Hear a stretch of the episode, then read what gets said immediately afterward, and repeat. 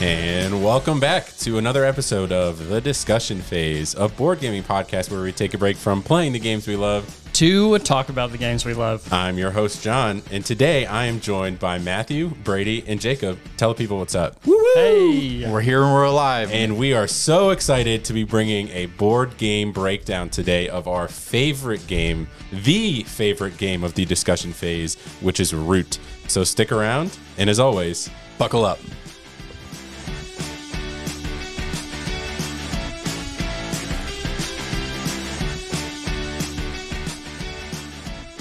All right. So this is one. This one's been a long time coming. Oh, yeah. And after some scheduling and rescheduling and rescheduling issues, we finally got the four of us in a room together. in a room. Mm-hmm. In Not what, playing a board game. In what actually. room, Brady? In John's new dining room. Yes, sir. That's This is right. dining room. Dining John? room, living room, carpeted, combo? fantastic acoustics for recording a podcast. I'm excited. Yeah, yeah. You haven't been on the podcast since you've been, Since I've been married. married. We've mentioned it, but let us let us know how married life is treating you. It's great. It's just really fun to have you know a, your best friend always around and uh, able to talk to and share things with. It's it's exciting. It's a good time. and and beat you up in uh, Okay, Unmatched. okay, okay. Yes, she did. How she did. much- I recently played Unmatched and she whooped me.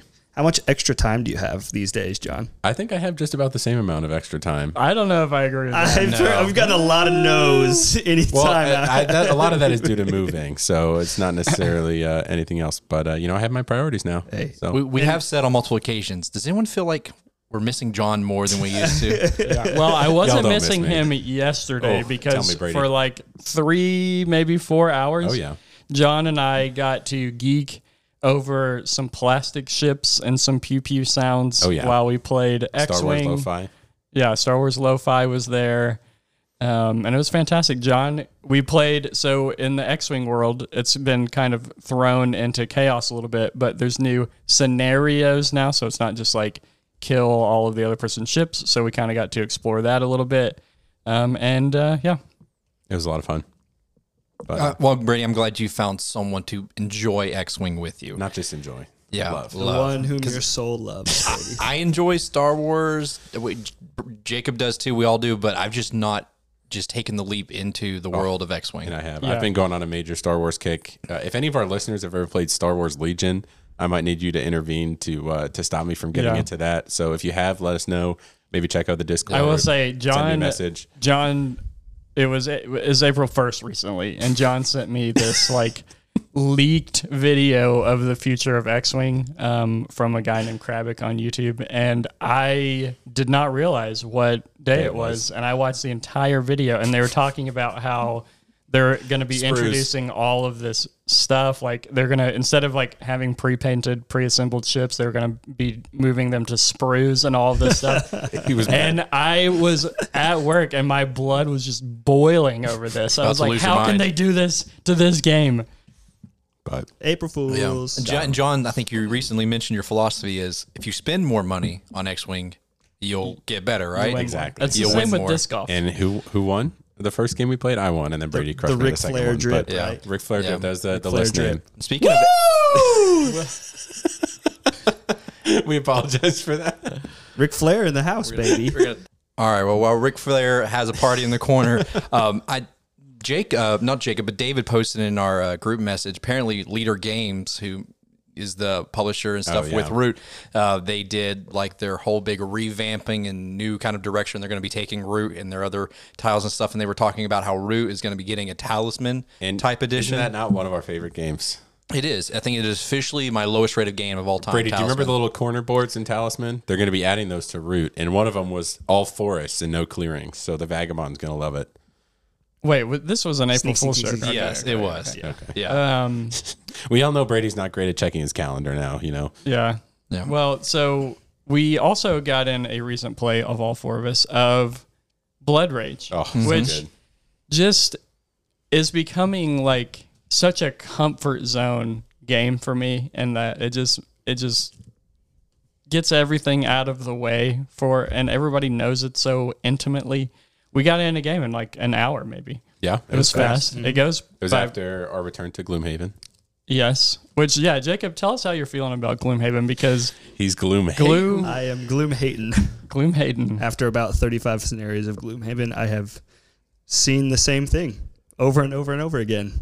But you go into you go into a dungeon. You go into a dungeon, you fight There's some monsters. monsters, you leave the dungeon. And this game is the number one game of all time. it's same thing every game. I uh, It's the gameplay. it's the gameplay. I think you maybe I'm just not a I, I think you you had a really rough patch We with both one got of your stuck fa- on a class that with one we of your didn't classes. enjoy, which yeah, I think is a my huge part of class it. was horrible. Well, I'm glad you're feeling because I have more or less been feeling this way for like the entire time Yeah. that we've been playing. it, Just about there. I think there was a spree where I was enjoying it a little bit, but it, I I enjoy playing with you all, but they're really to me like there's no there's very little tension in it. I'm like I can just do whatever and we're going to win this. Like Part, yeah, part of it is I've literally had turns. I've, pu- I've been playing the circles class, so I won't give away Yes, no spoilers. spoilers. The circles class, and uh, my little circles person, my turn it usually is. I have a plan, and I usually go later in initiative order. But Matthew always has like he has like a three initiative card with his character, which And is a four. the five scoundrel, which is like a base character. That's not a spoiler. Um, and he's leveled up his scoundrel to level nine and maxed out, and has like a bajillion items. Yeah. He, doesn't even, he can't even fit all his items on the table. He's holding half of them in his lap at this point, and um, so he will just you know clean through. He'll mow down these hordes, and then my turn literally becomes I'm going to move four, yeah. One, two, One, three, four, and So- then And then my I, turn's done. and my turn and it has become so boring. my turn is I'm just gonna go grab all the coins Yeah. of the people that Matthew So- just killed. And, So, and John, so in, in response to that, we we graduated some characters after our last Including game, the scoundrel. including the scoundrel. So we're Eon hoping Flux. That Eon Flux is uh, you know forever going to live in our memory. But um, I, I enjoyed the game. I think the gameplay is good. I got stuck on a, a more support based class that I, I didn't feel like I was having an impact either. Um, and yeah, when someone's a lot higher level than everybody else, it definitely feels like they're just doing everything and you're there to soak up some damage for them if needed. But um, I'm hoping that it will be more exciting to Yeah. come back to. But if so it's not, everyone, I think yeah, so everyone's balanced. Everyone's character levels are now reset and rebalanced. Yep. yeah, I was the only one who ended up keeping my character. Yeah. So Yeah, So and then we're- can always adjust the difficulty too. Because yeah, I mean, I had been playing the scoundrel through like twenty seven plus scenarios at that point. But the thing is, like her like character retirement condition, we had just never met because certain scenarios didn't happen. Um, so I just leveled her out after nine. But I mean, to me, I guess I do understand that. To me, I loved my first starting character class and stuff. But like, I would, would not want to play the music note one that you Yeah. did necessarily. Just And because I've it's been just not to through- fit your style. How many? I think I was like you're on the your first- third, right? Yeah. Or you're maybe your fourth. no, you're on your third. You were the uh, the mind thief, which is a Yeah. base base Then one. Berserker. And then oh, Oh, edit it out! Edit it out! Sorry, what was I forget the Lightning symbol for bolts. that. Lightning bolts. lightning? Yeah, bolts? lightning then bolts. did you go to spears? Three spears after Yeah, that? three spears. So Three that's spears what is I'm really good. And three His spears. paint job on the three spears is amazing. nice. I think one thing we're realizing too is that it's it, there's no sense of playing t- 15 plus scenarios with the faction you're not a class you're not enjoying. Yeah. Because it doesn't. I mean, as technically there are little story points that add to it when a character retires and mm-hmm. everything like that, but it doesn't actually change the concept or make up the game. So we've like, if you're not enjoying the class, there's no point in playing it. You can choose a different one that we've already played. It mm-hmm. looks interesting. Like the one I'm picking up is the lightning bolts class that Brady had because it looks really cool. It speaks to me, and so Yeah. that's the like we. I think we all enjoy the card mechanics. Yeah. and mm-hmm. so it's that secondary level of mechanics that is unique to each class that you can kind of find to fit each character. Car- Brady loves going and picking up coins. So any character with loot abilities, or move multiple move abilities. Yeah. yeah, and I think it's a game that we're you know rule of cooling a lot, a lot of house rules, making sure that it's an enjoyable experience. It's a, a co-op game like that. That's not necessarily like a brain puzzle in the sense that maybe Spirit Island is. Like, isn't necessarily helped if we're all you know pushing up our glasses and rule checking each other. It's more fun Be like, when well, actually, we're able to you know enjoy it. Um, except and- Matthew will call out line of sight to you every every single time. but um, you know, if we go tomorrow and play it and, and aren't enjoying it, then I wouldn't be offended to you know pack But it do up, wait think- for Frosthaven. And, I do think Frosthaven does address some of the things we have is like where's the sense of meaning, where's like the greater story or the greater why of where, what we're doing. Yeah, the biggest thing that appeals to me is the like the outside of the actual mission. Right now, it's just you know a city event, but we actually are going to be like gathering resources, build like there's, Building There's more of a game outside of just the scenario we're going and doing, and there's more of a lasting impact other than unlock this scenario, unlock that scenario. So I'm hoping there's a little bit more meaningful progression for the party because right now, what you said, you know, it's all interchangeable. We could do this scenario or that one, and it's really not changing all that much. Yeah. Um, so I'm hopeful that some of the additional stuff will will add to that, but it might be 2024 by the time we get Well, Frosthaven in. I mean, it's supposed to be this year with it, but it does add a lot more. Like Supposed in base game. Gloomhaven, they have like the secretive kind of coding and Yeah. like escape room type in a box stuff. But in Frosthaven, there's a lot more of that mystery and intrigue. Sure. That wants you to that makes you want to pay closer attention to things. Speaking of getting stuff in, I got in Namiji. It's sitting right here on the Ooh, it's a table. I box. ordered this Beautiful. in like 2019 or 2020. It's a unique box. So did you size. kickstart that? I did, yes. Okay, this is a kick. And is this the is this the game in its entirety? Yeah. Yeah, I think That's so sim- simpler times. 2019 Oh. Kickstarter. What did you Look at kickstart that. this? It's one box. I can't quite remember. I could probably look it, up. It up. kind of in my looks phone. like an Apple laptop could fit in that. Yeah. box. Was it Honestly. before or after you kickstarted Oathsworn? I can't quite remember. I'll I'll look it up. This is definitely a much simpler game Yeah. than Oathsworn. Also, speaking of uh, things that have been in the in the working here, I finally found my copy of Radlands. Hey, I know that's been a. And Uh, did Brady have Flair's it? still here. I, Can we get an Brady did not have apology? it. Can I we did get a recorded apology? Brady, I all- Yes. apologize Yeah, there you for my Where- where was reasonable it? suspicion. It was buried under some other board games. Yeah, but I finally found it. And also, a recent plays won't go in too deep, deep, but I am now five for five in my plays of Arc Nova. I've almost pulled up Jordan, gone six for six. Hey, there you go. All right. So Namiji was in 2019. Wow. It's been. Three years. three years. Wow. Since, No wonder you just literally carrying it under your arm wherever you go. It's like a precious cargo to you. I know. That's great. I've been waiting on it. Uh, Matthew, um, have you ever seen the old uh, children's show iCarly? I know of Children's its show. existence. I don't think I've ever watched it. You never watched it. Well, Carly has an older brother. What's his name? Spencer. Spencer. What's his signature line? Uh, something about spaghetti tacos. I don't remember. Whoop de doo for freaking you. That's what I feel about your Arc Nova victories. the hate us. Thanks, They hate us Matthew, because uh, they hate us. Matthew ha- has played what five games of Arc Nova and has won every single one. That's why Yeah. I liked it so much. Yeah. I just want to see some. It doesn't even I have strive to for be me. I want to see someone else win because I like. I just. I don't know. I could have probably won our first game, the two, the one v one game, but I made some mistakes. But you know, that's the way it Oh, goes. I forgot about that. How many times have you played, Jacob? Just once. Okay, then it has been five. Yeah, just once. yeah. Anyways, we got on this whole track because we were talking about the game that we played after Gloomhaven, which was much more fun Thank and you, memorable Jacob. than Gloomhaven, and that is Blood Rage. So we went from like no tension to the most tension I feel playing a board game ever, which is like when you got when I am dealt that first round of cards. yeah. You're like my whole My heart is it just starts beating out of my chest. Yeah, I'm like ugh. So It was a great game. Brady, that, that was a dub for you, and uh, I mean it, it was a good dub. You, And I played an honest us. strategy. You manhandled us. honest strategy. Played an honest strategy. You tried to win. You did win. So you took you took a uh, a Rising Sun victory like last week too. So you're like on an Eric Lang. Mm-hmm. So now we need to play. You gotta get Ankh back in and see if Yeah, Brady sees it the- the way he sees the other two games because you're just you're you're He's on a taking, roll. Call him taking butter. The Rising Sun dub came out of nowhere. I honestly pro- was probably the least expecting person to win. I, I did. You were just think I was quietly winning win. all those regions. You were and then winning you had tons of a battles. handful Yeah. of, I wasn't even paying attention those to how the much you were winning. The Blood Rage. I feel like there was a decent amount of score dispre- discrepancy at the end, but I felt it was like it was really close. Like anybody could have. Did you won that. win um, Yggdrasil twice? Mm-hmm. You pillaged twice and won twice. Yeah. So And no that- one really. Matthew had a big goof. Um, and, and tried to challenge my Yggdrasil dominance. It was embarrassing.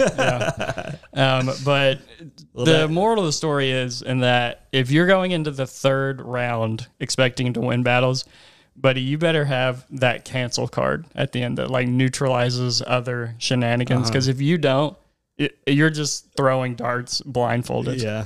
yeah. So Absolutely. Um, yeah, that was a great win. I had was a one good one. one comment. Oh yeah, the one comment that you made, which you you two, Matthew and Brady, I'm looking at you, the our beloved host of the uh, discussion phase, more than anyone else. Whenever you win a game, this drives me nuts. You say, "I wish." That I had done this differently, or I wish the game did this differently, so I could have scored more points. So Brady comes out and has the audacity after beating us. I think like with I think it was like 25, 30 points bef- was a big ahead win. of the next uh, the second place.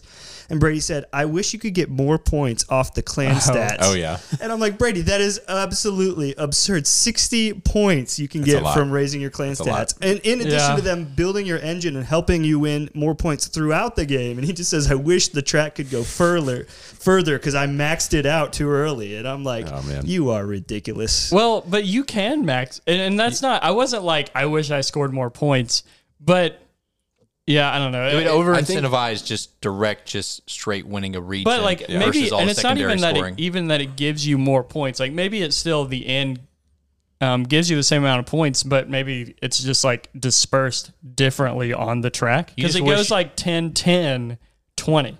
You so just it's wish like it you could move your marker further. Just for Yeah. the like the, the tactile rewarding sensation. Yeah, Absolutely. because I We can I get a ended up- Sharpie out. I got I won Yggdrasil twice, and I had a lot of quests. right? So that's part of the all that strategy, kind of though. stuff, is you, yeah. you kind of have to plan it so that on the last turn, like I wasted one of my quests, and, and waste maybe not, um, but like you do want to try to plan it so that you are moving them all at the very end, and you don't necessarily waste a pillage or an Yggdrasil bump or whatever. But if it happens, it's not the end of the world. You're still scoring points for quests, right? You're still scoring points for battle and Yggdrasil, things like that. If your tracks are already maxed out, Yeah, and as you're winning those it's kind of like a win more mechanic, which I feel like you don't really like, anyways. Which is interesting that you would want more because I feel like it- it's it's balanced in the sense that you know what the cap is, and if you get there, it doesn't guarantee that you win, but it's pretty strong. But if you had a strategy where you were just trying to funnel in, you know, clan stat raises, You know what? Here's what we need. We need another track. Not the tracks to go further. We need an expansion with another track. But you don't need to interact with it if you don't want to. Yeah, yeah, yeah. That's your favorite mechanic. Yeah. Um, Hey, but I was I was really proud of Matthew because there was a card that he passed to me that probably allowed me to win the game, and I was just really proud of you at the end of that game that you did not intentionally take that card to make me lose.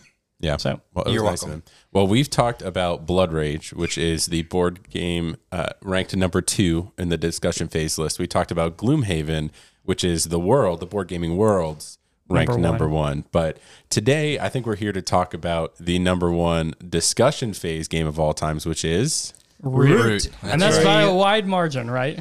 A Uh, game of woodland might and right, or a woodland game of might and right. I don't know where woodland goes, but it's a great subtitle. I absolutely, a- lo- I love that subtitle. It's a game of woodland might and right. Yeah. fantastic. Um, so this is going to be another one of our board game breakdowns. Uh, we've done this previously for Blood uh, Rage. Blood Rage, and so we're, this isn't going to be a how to play episode. Obviously, having some uh, context is going to make it a little bit more understandable and easier to digest. But our kind of goal is kind of talking about the game as a whole. We're each going to be taking a specific faction doing kind of a general kind of breakdown of what do these factions do how do they integrate into the um, game itself what are some different themings how some different strategy more than just how to go through the rules and play. Um, and so just kind of we're going to before we do that i just kind of want to go through the main things about root that make it so appealing is one is the asymmetry of the game. And so all of these factions have a lot of things that they do uniquely uh, that is completely separate from just mechanically how other factions work. But the things that uh, are the same for a lot of people is the board the cards and the dice. So before we kind of get into the factions i kind of want to talk about and look at those game? the central game uh, board because there's we're just talking about the four base factions uh, there's four more in expansions and then we are just waiting for the shipment for two more uh, to come in from the underworld is it no the Marauder. the Marauder expansion, sir. the under underworld or under, the last one. was the last one. Uh, so Root, but just context, Root came out in 2018. It was designed by Cole Wehrle.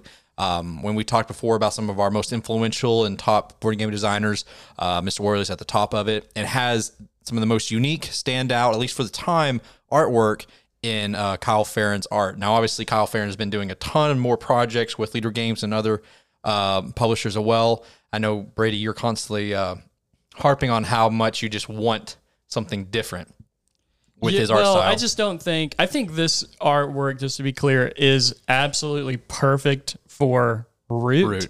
But now they have just signed like a blood pact with him to like forever do use his artwork in their games for the rest of eternity. And I just don't think it. it I just don't think it looks good with everything. They just recently did the I don't know what game it is, but it's like a sci-fi theme. It's And in I just- development. I'm not as big of a fan of that look. the 4X game. Yeah. it's definitely a unique style of art. I think it it absolutely works with root, and I think it is very disarming for the game as well, especially for new players. We can get into that later. but Disarming, it could be um, deceptive. deceptive, Deceptive. One, one might disarming. say Deceptively deceptive. Yeah. Yeah. but it's just cute, man. And Yeah. those little screen printed meeples. Imagine, you know, you wouldn't need to touch them to make them look better at Yeah, all. no Yeah. stickers, no nothing needed. Nope. So the main premise of Root is you all, everyone is taking over a faction, and you're trying to decide the fate of the forest and have your faction rise above to be the leader of all the other factions. Um, the way the game is played is that it's whoever is the first to 30 points uh, wins. And how you're going to be doing that is the first thing is the board. I believe there are 12 different clearings um, on the board. And what you're going to be doing, every faction has a unique starting location spot. Um, but you're going to be trying to move around the board, kind of gain control of different clearings. Um, every faction has a unique scoring mechanic uh, that we'll talk about. But the one thing that's kind of universal to every faction is that whenever you remove not someone's units uh, from the board, but someone's buildings or their pieces from the board will score you victory points. Um, we also have um, a global kind of a system of cards that everyone uses both for crafting and for their factions. Um, the cards are really unique in that every, like I mentioned, every faction uses them slightly differently, but at the very basics, they can all be used uh, the same way. Um, the fa- cards are broken down into essentially suits. There are three main suits and then a wild suit. Uh, so every faction is using those to do different abilities and triggers, but every card has a crafting ability, which are special items that you can kind of create and build based on where your presence is on the board. Uh, and then the third main way that all these factions are interacting, for the most part, is on the same is in combat. Um, and what I love about Root is that in a game so tactical and strategic, that combat isn't completely deterministic. Um, because you can, in theory, there's no limit to how many units you could have in any clearing from any faction. Um, but when you're doing combat, you are rolling eight sided dice. I believe, yeah, it's zero through four. Um, and the attacker, for the most part, It's the zero through three. Yeah, but there's four, Who there's four values. How many times have you played this? Over 30 times. Four? That's yeah. okay. But you're rolling these dice. and so the dice, uh, the attacker gets a slight benefit. The attacker takes the higher, higher dice. And then you do hits to each other based on the numbers. Um, what I love about this game is that so often we'll say, well, I lost this game. We were playing because I just weren't rolling the dice well. Or we were flipping over stuff, it just didn't come out right. I've never felt like, even though there is dice rolling and it just slightly mitigates um, how deterministic it is, I don't feel like every, anyone has ever said, I lost a game of Root because I just just rolled roll. Yeah, yeah. bad dice. I do like a simple. You know, we are talking about um, the the Rising Sun and Blood Rage. I like the simple combat in it. Like it's just dice rolling, and I love the mechanism of like the attacker gets the, high benefit. the benefit, the higher roll, but the defender. You know that doesn't mean like the defender is completely ousted or whatever. Yeah. So Yeah. And there are also uh, what's called ambush cards in the game. Uh, there's one for every clearing uh, suit. So, you know, there's orange, yellow, red, and then there are, I believe, two wild ones. Essentially, as a defender, if someone is attacking you, you can play down this ambush card that essentially removes two of their units. Uh, because the, how it works is you can only do damage to your opponent let's say I rolled a three for mine. I can only do three hits if I at least have three of my units. And so if you remove units, then they're not able to do as many hits to you. Um, and so it's a great kind of attention of, like I said, it's not completely deterministic. Yeah. You always have to have that in the back of your mind. So you're not like, I'm just going to go in with just a couple units and, and do what I want to or attack different buildings to get victory points. Uh, I have to kind of plan for all those different things. Yeah. And I think that's a, a what we're going to be talking about is that Brady, you'll call Root a lifestyle game, which I want you to kind of talk about a little bit before. I think it's, I would, would kind of define it as a kind of a living, breathing ecosystem um, because every game we played has been completely and uniquely different. Um, because the game has a very straightforward premise and boundaries, but everything that happens in, inside of that during the game is what we decide to make it up. Uh, because there are no balancing that the game does by itself. There's no like limiters. We, as the players, balance this woodland ecosystem. Everything from placement and control of the board, everything to combat, uh, evaluating who's ahead and victory points and, and influencing those. Because a big thing in this game is each faction has what they call reach, uh, which is essentially how quickly or easily you are able to influence other parts of the board. And I know I've mentioned in other games that one thing that gets frustrating is like we can look at it as like, well, there's nothing, no matter what any of us do or how hard we try, there's nothing that anyone can do to stop that one player. In Root, if we decide to work collectively, we can rebalance the game board, which I think is something really unique, but it adds that kind of like diplomacy dynamic mm-hmm. into it. So, what are your all thoughts? Uh, kind of share too about you know just the board state, these card mechanics, and also kind of the combat. Yeah. So do you? So you would not necessarily consider it a lifestyle game. So you two, do you consider Root a lifestyle game? And if you need some help, you know, with my definition of that, or think you, or anybody, it, define it either way for the listeners. So I think when I think of a lifestyle game, I think of a game that requires a higher higher level of investment um, than other games. So an investment could be mental investment. yeah. So it could be mental investment or it could be financial investment. So like X Wing, I would consider. We have a lot of lifestyle games if that's the case. Yeah. Well, no, no, no. Like, so X Wing is a lifestyle game. It, it requires. I mean, we've Yeah. I put in a crazy amount of money into X Wing, um, but it also takes like you know before John and I even start the game, we've spent you know fifteen to thirty minutes, you know, building our side of the faction or whatever. So it just takes that extra little bit of, you know, outside of the the game, you are thinking about Yeah. it and you are So um, planning and for it, strategizing yeah, because yeah. John's always talking about putting together build lists Yep. and stuff, which I don't Yeah. think you have to do that in Root. Because when I think of lifestyle, I think of something like Magic the Gathering because that's all Yeah, about pre-building your decks and all this stuff outside of it. And When we sit down for Root, it's never like, "Well, have you been building this or thinking about that?" We don't we don't interact with the game outside of actually sitting down and play it. Yeah, so I that's where I think it I doesn't wouldn't fit. necessarily say it's a lifestyle game, and I'll say based on that definition, um, I guess I'll say the biggest thing is is the the personalization, pers- personalization, something like that. That's a word. That's a word. Um, making it your own, I'll say, is something that I think is a key component of lifestyle games. So, say like Warhammer Magic, other things like that.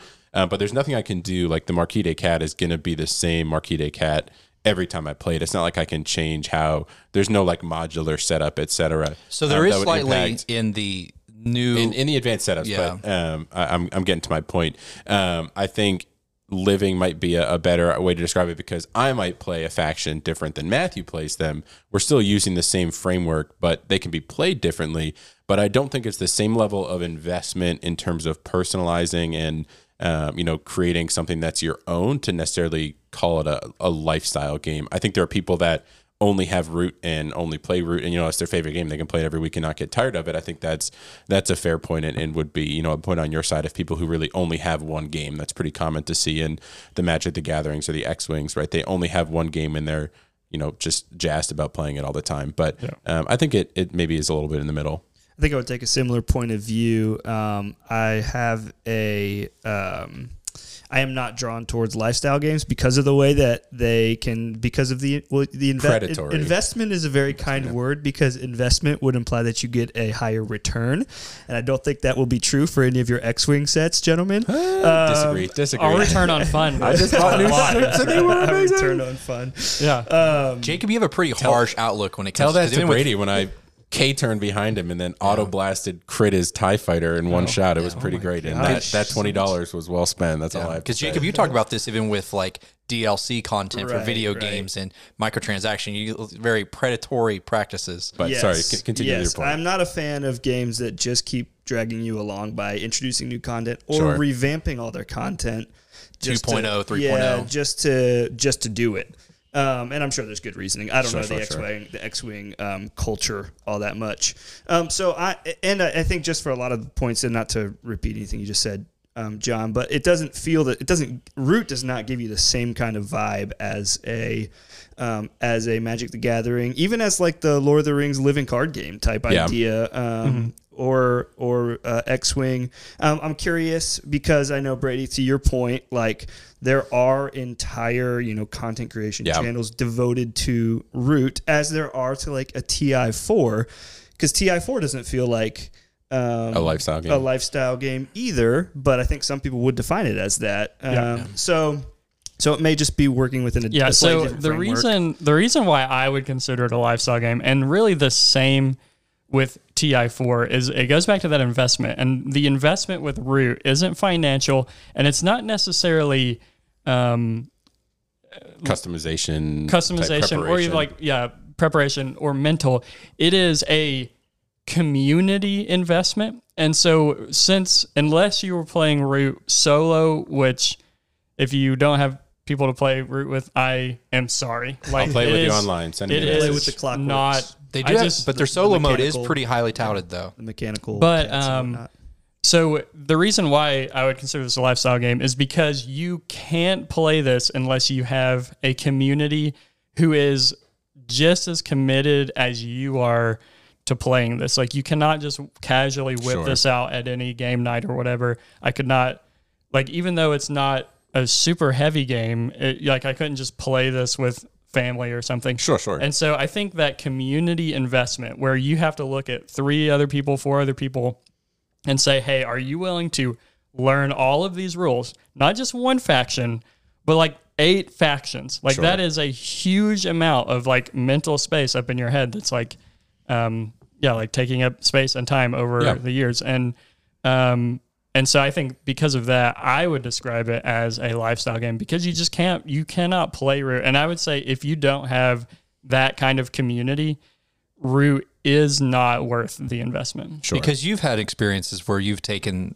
root and you've obviously having that knowledge in a lot of places on your belt, and you've introduced it to other friends um, who I guess you would ca- list as being more casual gamers, Yeah. right? And then that, and that I have set it up because I had I had played a, maybe a couple factions at that point. Mm-hmm. I set it up, and we got ready to play. This has happened like two or maybe three times, and then I realized, oh, I can't do this. Like I cannot explain that faction to that person, and I can't answer the question. And so we set the whole thing up, and then had to pack it up after I realized, yeah, this is not going to happen. Yeah, because with root, you don't have to, to for you to individually be able to play. You don't have to know all the other factions. But like I mentioned before, the beauty of this game is is how it the balancing systems Yeah. work.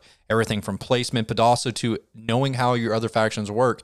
Just because someone may be five points ahead of you doesn't mean that they're actually five points ahead of you because of how their scoring system works. And likewise, if someone's five points behind you, they actually may be on a based on their positioning in a much better Trajectory, state. Yeah, yeah. to, to leapfrog. And so it, not having that knowledge, I can see lead to leading people to have bad experiences with the game and they may feel like it's wonky or factions are overpowered mm-hmm. or broken. But it's all about knowing and evaluating. Yeah, and it's so, a game that rewards your investment for sure, right? I mean, and- you can play this game, like you can sit down and have your faction board, have it explained to you, and play it without necessarily needing to fully understand at the same level every, other- every other faction at the table. But you'd be doing yourself a disservice if Yeah. you didn't at least attempt to learn them for subsequent plays if it was something you're interested in. You can't just pick one faction and say, I'm only going to play these, not worry about anybody else, what they're doing, or learn anybody else.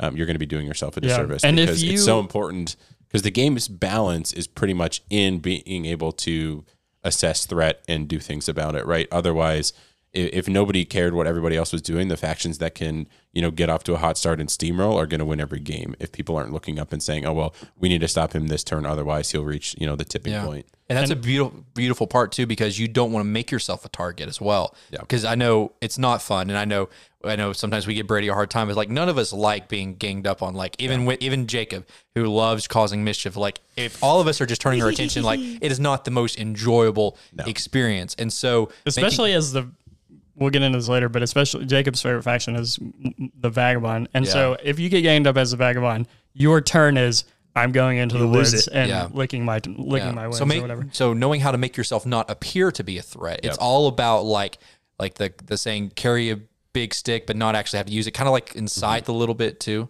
Um, and to me that's kind of the beautiful. Name. When I call it a living game, like we come to the game and we create the artwork. Yeah. We create the masterpiece. I know that's very fluff. Yeah, Very over the That- top, that- but that's a really good um, jumping off point because I think one of the questions we want to ask is like why, and maybe I think if we each take a minute or two, like why for you is this so highly rated that it would Mm-hmm. make its way onto our collective number one as a group? It's our collective number one By a So wide for margin. You, why why is that? So I, I can answer that that first and it goes uh, just along with what you were just saying. Um, for me, for many, for more, more than any other game I've played, not only have I grown with it, our, our group has grown around it. Um, and so I think that it's a game. It has that living feel in which every play uh, has a new story. There's Yeah. a new narrative. There's something. There's some story to be told Yeah.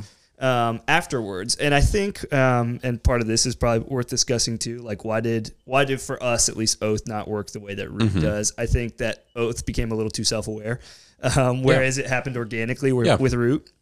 That's a Um, good point. But um, I am drawn to one that just story and narrative arc, along with just the world itself. I don't know. There's something about like jumping into this world Yeah. that does feel um, immersive in a way. Maybe that, and you know, to Brady's point, uh, lifestyle games can feel like they take a little bit more of your just mental space Sure. or even emotional space. We have a very fond, a, a fond affinity for this game, right?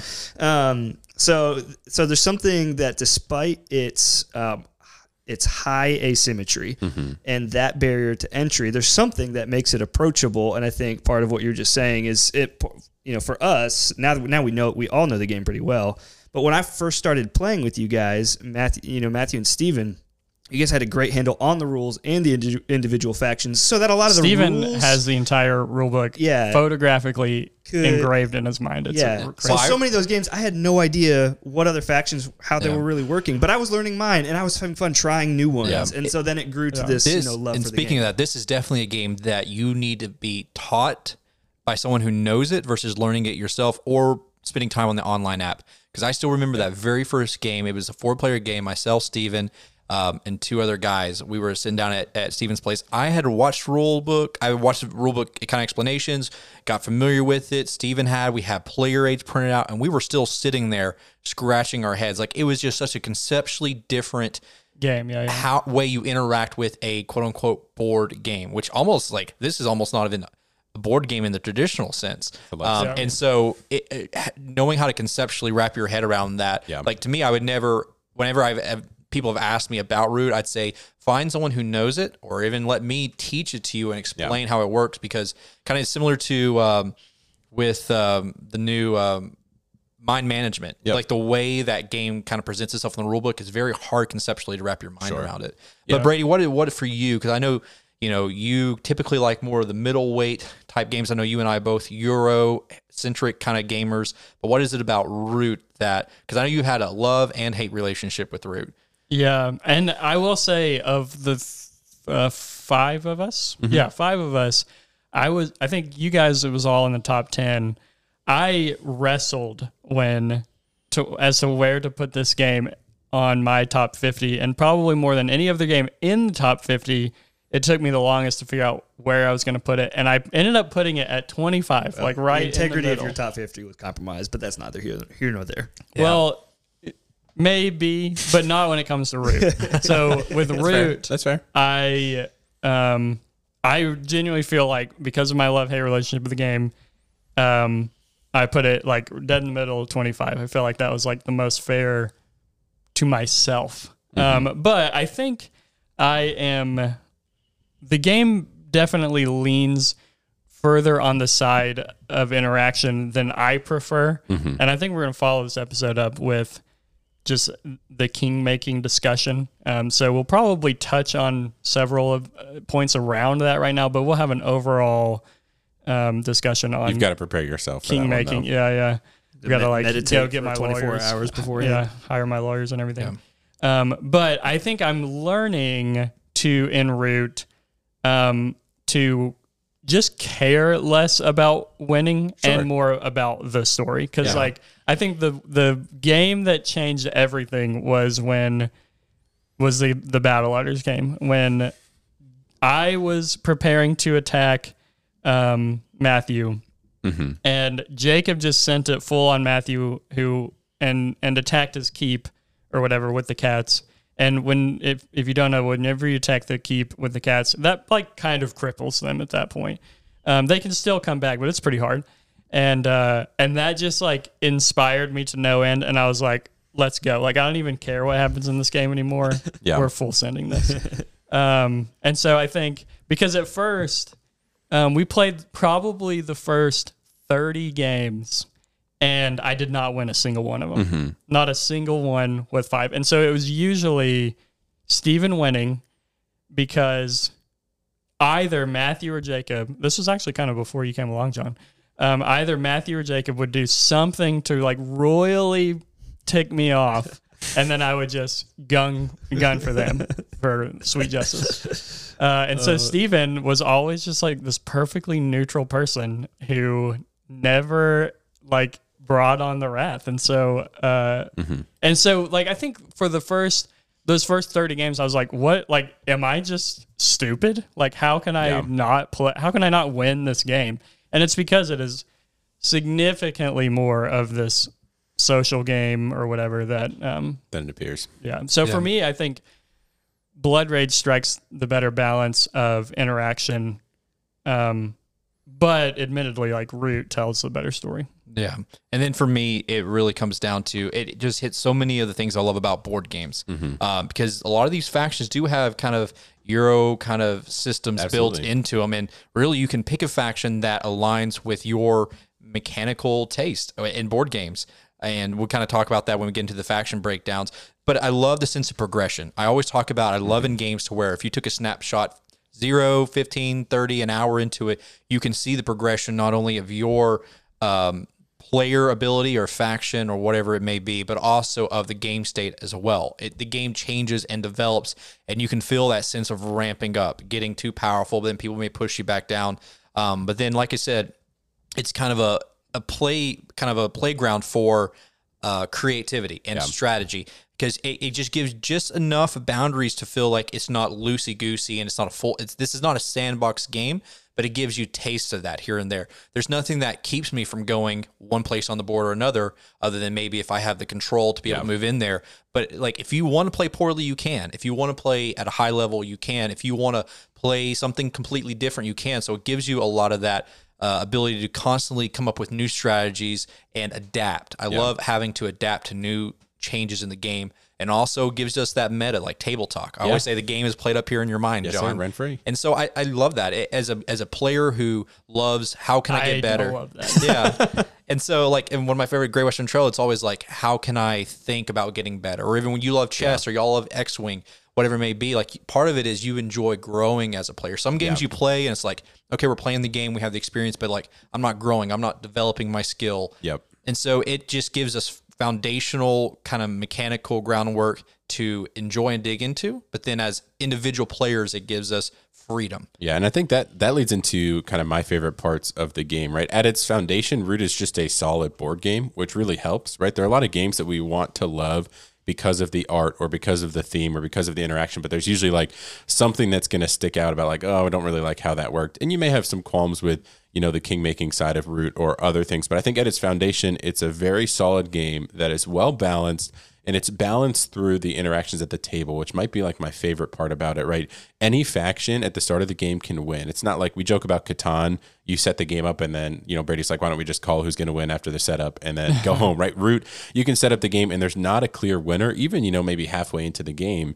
Um, and I think that's a huge part of, of why I like it because there is always the sense of tension. And usually you have the capacity or ability to come back. And then also what Matthew mentioned, I think it's a game that grows, um, you know, with you. As much as you're going to invest in it, the more you're going to get back from it, right? It, it invests, you know, it, it rewards players who invest into learning the factions, into learning other factions in different interactions, things like that.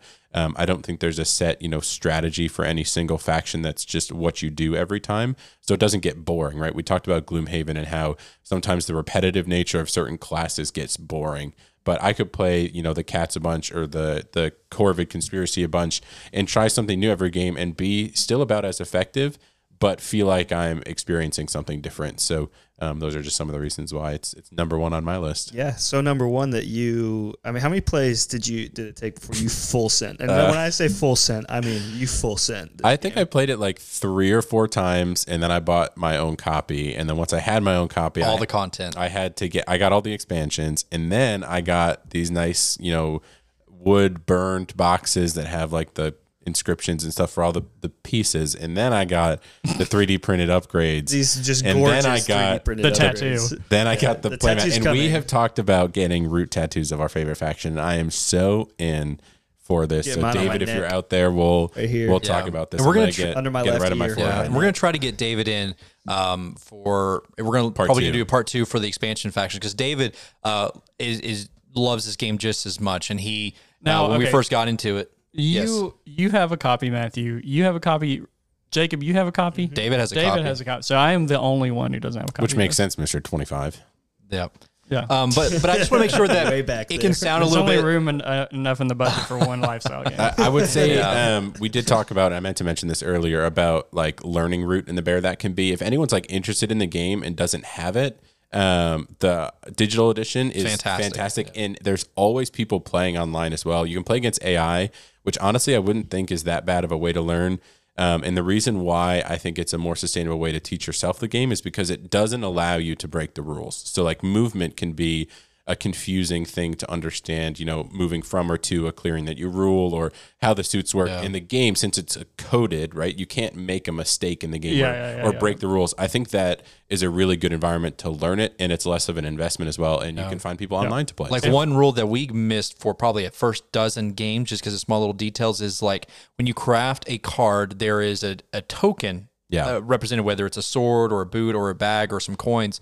You can only craft that card and get victory points from crafting the card if one of those tokens are still available to, to to take. take. Yep. And we were just crafting relentlessly. But I will say, like, it can sound like we're talking about root through uh, rose tinted glasses a little bit. Like, we have had some very, very highs and we've had some very, very lows, like, kind of walk away and cool off for for a hot second um because it, it can elicit that kind of emotional response that's because it just shows investment into the game, Yeah. right? You, if you didn't care about winning or losing, or didn't care about how the game turned out, we Yeah. wouldn't have those. So our responses. opinions and and perspective is coming from all of us have had those very frustrating moments. We've all had those exhilarating highs Well, I from will the say, game. so I will say I will clarify. We played 30 games, and I in person didn't win one. I downloaded the app, won the first game I played yes, sir. against two. against. It wasn't against AIs. It was against normal players who okay. did not Yes, have sir. a personal bias against me. I love And- it. Pain is the greatest teacher. Yep. Yeah. Uh, yeah. So, um, I think Brady mentioned too. We'll talk a little bit about king making with it because I know that has been some people's kind of complaints with the game. But let's kind of start going into breakdown for the factions. Um, and in the base game of, of Root, these factions have kind of a hierarchy for setup, um, A through F or what a G or H, whatever is now with the expansions. Um, but you look at that number and then you get to set up first. Um, and the new content that's going to be coming, the Marauders expansion, is going to um, I'm so excited. Bring in some more kind of what they call tournament style play setup, which will allow for more. Because there are, are recommended ways to set up this game so you don't get backed into a corner. Especially Yep. some factions are very, very sensitive to a starting placement. But some in the new content, you're going to have a little bit more freedom. You're going to feel some pain with that. Um, but we're going to kind of go in that order, of the factions. We're just going to talk about an overview of how the faction is a little different from the base rules that we've kind of mentioned.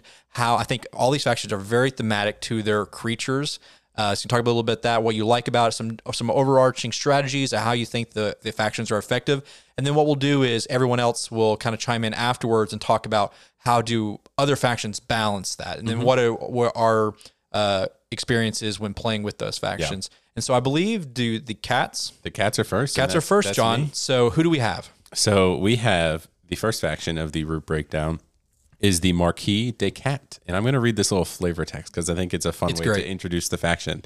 And it says, You have now conquered the forest. Now, or you have conquered the forest. You must now build a kingdom worthy of your name. So, um, as that kind of alludes to, um, the cats start the game with more presence on the board uh, in comparison to any other faction. So, they start with a warrior in every territory except for one, which is where in say the base game the Eyrie would set up, or the other large Reach faction. So Matthew touched on Reach a little bit earlier. There's a point value system that gets kind of complicated, but effectively um, the cats are in most games because they provide um, a lot of resources out on the board, a lot of warriors out on the board, and they can affect a lot of different areas. So um, cats are usually a pretty good introductory faction as well um, because they have a pretty streamlined and simple path to victory. So um, the cats are all about, like it mentions, building your kingdom. So you have a few different types of buildings that you're placing out on the board that are going to generate resources. You use those resources to build the buildings, and the buildings are going to either let you recruit more warriors out on the board to do combat, or they're going to let you craft cards, which, as we mentioned earlier, is another way to score victory points. So the cats are going to win by kind of maintaining and growing their infrastructure. So um, you'll see they'll have little kind of daisy chains of where their sawmills are and where the wood they use to place those buildings uh, need to go. So um, it's usually a pretty straightforward faction and is often recommended for newer players because of that.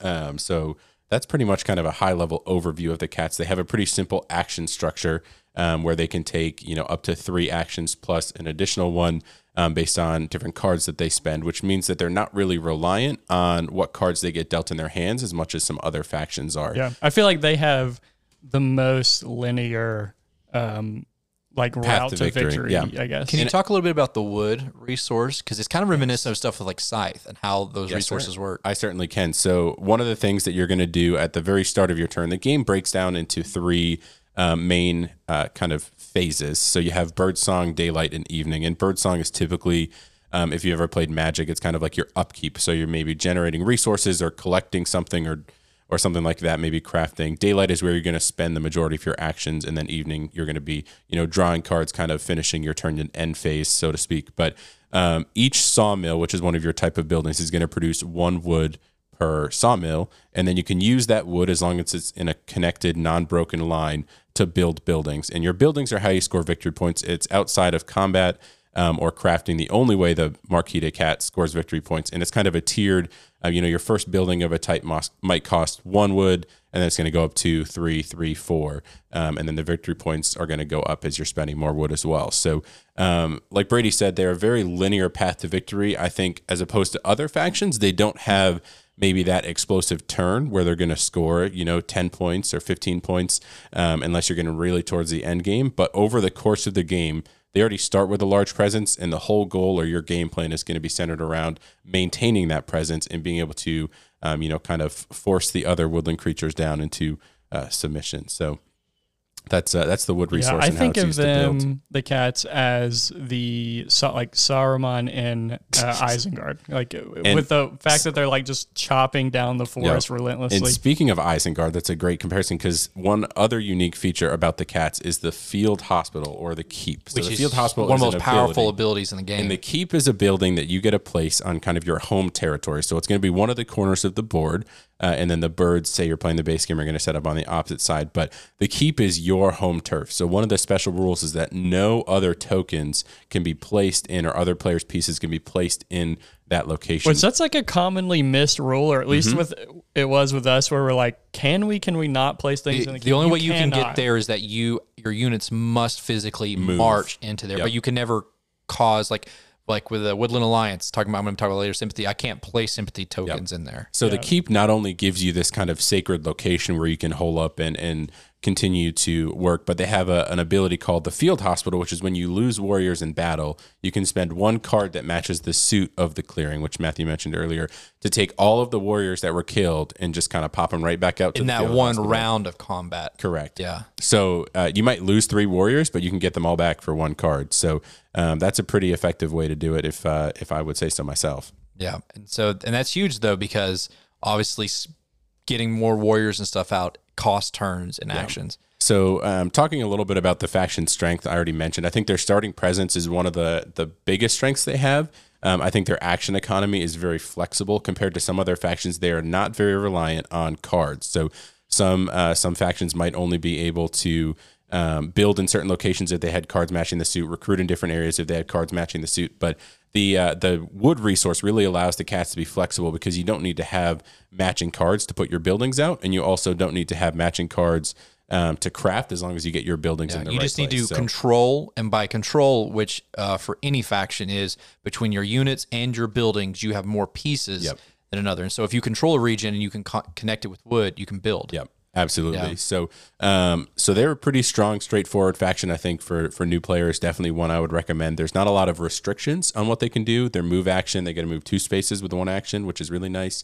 Um, but some of their weaknesses, I think, um, is that they are pretty vulnerable. It's pretty crippling if that uh, keep gets destroyed. We mentioned that's a pretty, um, you know, the, their goal is to keep up that economy, and part of that is being able to keep those pieces on the board, even if they're killed. Yeah, and it is can- hard to take it. So it is like it is a significant move if someone goes to take the key. Yeah, you're never going to be, oh, I just got hosed and, you know, my game's just ruined. For someone to take your keep, you would have to have made a, a series of very poor Exactly. choices. Like you almost did it to yourself. Yeah, and so I think the more common way that the cats are beaten or more disrupted, um, since they don't have those major point scoring turns, they really need to be scoring points every few or they need to be scoring at least a building or two every round. So one of the um, requirements to building is that you need to be able to trace a line from where the wood is to where that building's going. So being able to interrupt those supply chains is really important if you're playing against the cats. So see where they're placing their sawmills and making sure they're not going to be too far away from the buildings that they're going at. So that's kind of the easiest way to disrupt them. Um, and again, they're more of a maintain their, um, you know, path to victory, maintain their control, and, and not score a bunch of points like in slow one. and steady wins the race Exactly, kind of thing. exactly. And so they can often get a lot of attention early on too because they do start with a lot of presence. So you might want to be Yeah. a little bit more defensive.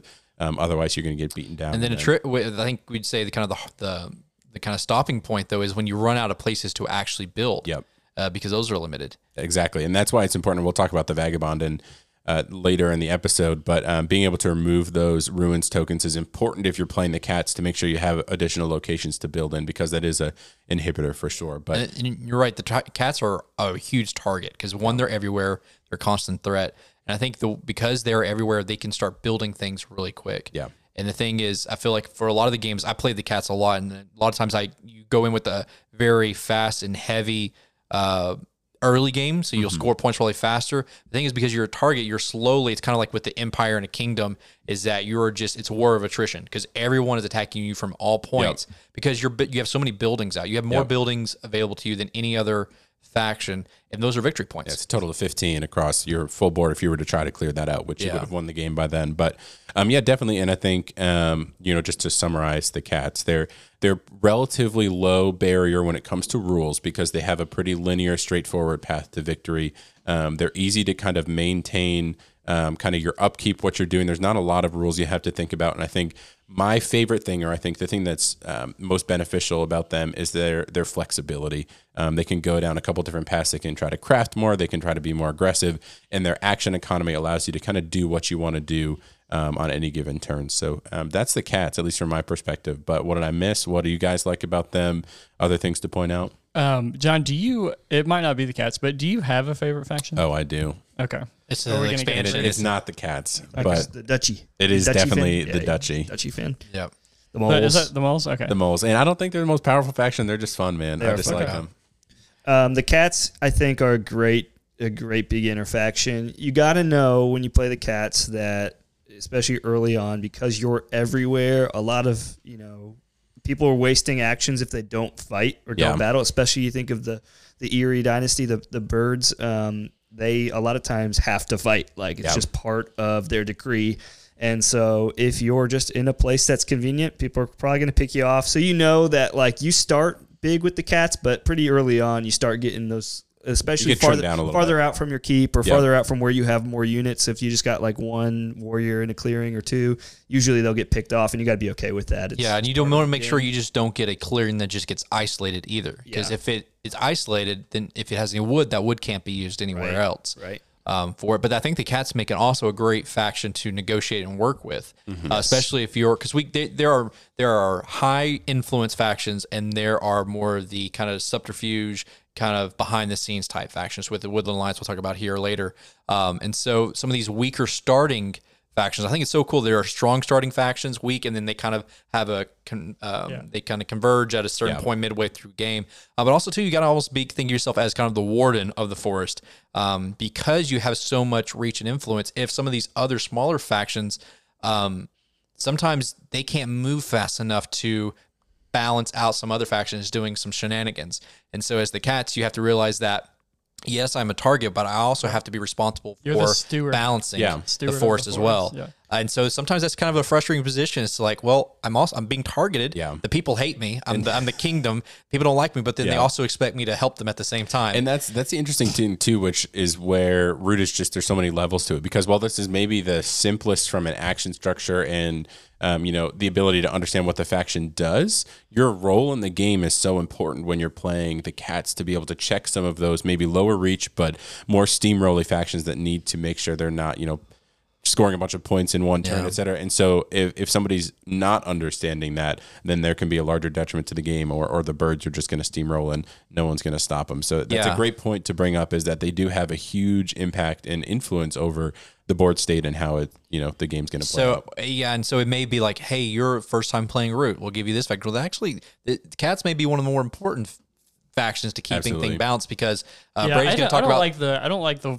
phrase beginner faction. I think that is a little bit almost like derogatory. Like, oh, they're that's a They're just sim- they're straightforward. Simpler. Yeah, They're yeah, very I think that's, straightforward. uh, That's- it's not better multi- to say the rules Yeah. are more easily understandable. yes. The Yeah, pat like the it's more linear. I guess maybe it'd be a better word than Yeah, yeah, yeah. But if you've never played asymmetry, they're a good one to start yeah. to learn kind of Absolutely. the system of rules. Because That's what I mean. There by are some factions. faction. I think Woodland Alliance, I would say, is probably the most complicated base one, but there's some other expansion co- uh, factions that are very abstract. Um, but yeah, they're still important because um, Brady will be talking about the Eyrie Dynasty here soon. Is like they can get ramped up very fast, very quickly. But whereas the Vagabond and the Woodland Alliance may not, like the Woodland Alliance had very few actually dudes on the map, actually troops. Vagabond is just one person.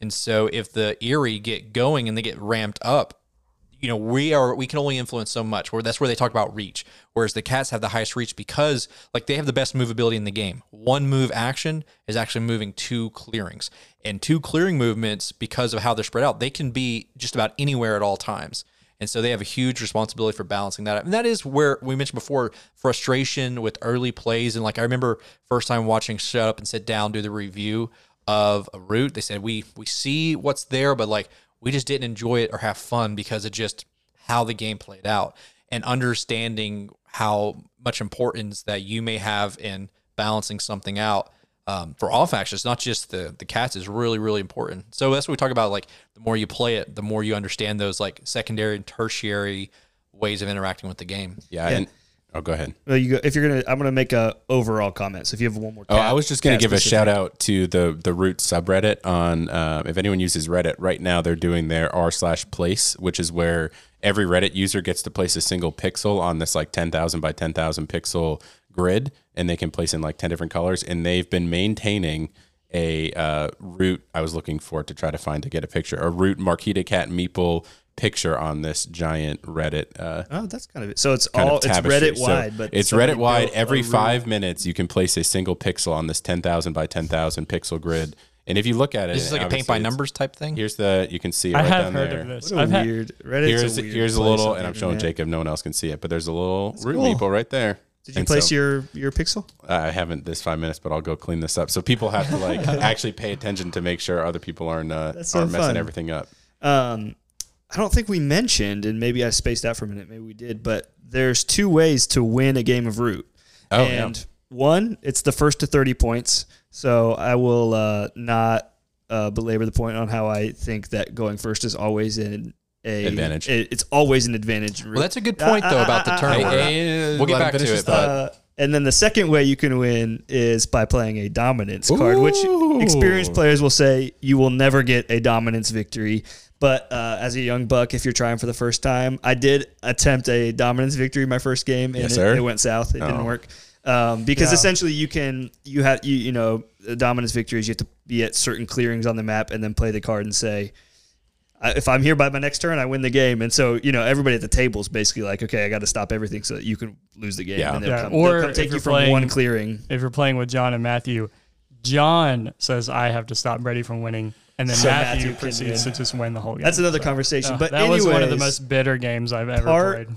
Part of the reason the cats um, we're saying they're more linear is just because they consistently build up points towards that 30 you're never going to score a ton of points in the cat. Maybe the, the four wood uh, Yep. buildings co- what Some five of them are five. The Maybe- forward buildings you're are ma- five, five, and four. so you're they're really pushing it to get to ten. and then maybe you're maybe you're able to do a battle action to get rid of a token or two. So you're going to score maybe six, seven points max.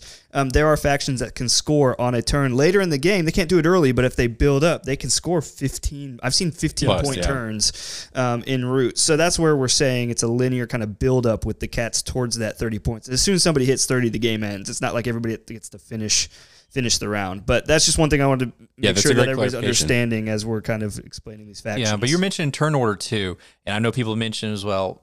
Everyone should get another round or another turn, or do you get some disadvantage because you went first versus an advantage for going fourth? My what I propose is that because of how much you are able to interact with one another, like we've never noticed like, oh well, this person went first, so that's the reason they won. Because I feel like going first almost makes you a little bit more of a target because you're maybe getting a point first and everything. It's like there's so many opportunities to interact with one another and to rebalance things on the board or remove someone's pieces or anything like that. That I feel like that whole in a in a Euro very numerical kind of plug and play type game where turn order can make a huge difference. Um, I don't feel I feel like Root has enough dynamics in it to where it doesn't really make a difference at all. And then, Well, but- I think I agree with Jacob. It you definitely have an advantage. It is just up to the other players to make sure it's not a significant advantage. but Sure. what, what kind of? And no, I'm not saying you're wrong, but like just yeah, so understand. you can You get just an extra turn. Could effectively. I've seen games end because the first player is the, also the last person to take Yeah, a turn. you 'cause got- they you get got the an extra turn. They're the f- only player in the next round. To I think that's part of evaluating the game state. Is exactly. Like, so will, you got the advantage. Everyone else has to make sure that it doesn't translate It does- into yeah, it doesn't you know, translate. tangible. Yeah. But it, it's it's just There's part of the other game. games like that. Um, Sure. Ankh is one that, that's coming to mind that has a specific endpoint, but that's neither here nor there. We're talking factions. But What's any other any other comments on the cats before we uh, Cats are solid. forward? They're good. Cats are solid. They're There's- fun. you get a lot of meeples. They're fun to move around. You when know? you get those 3D upgraded pieces and you have a giant castle sitting there in the corner, it looks fantastic. yes, sir. Yeah. So as we transition to the Eyrie, I think my final comment will be I have always loved the factions with high reach and high influence.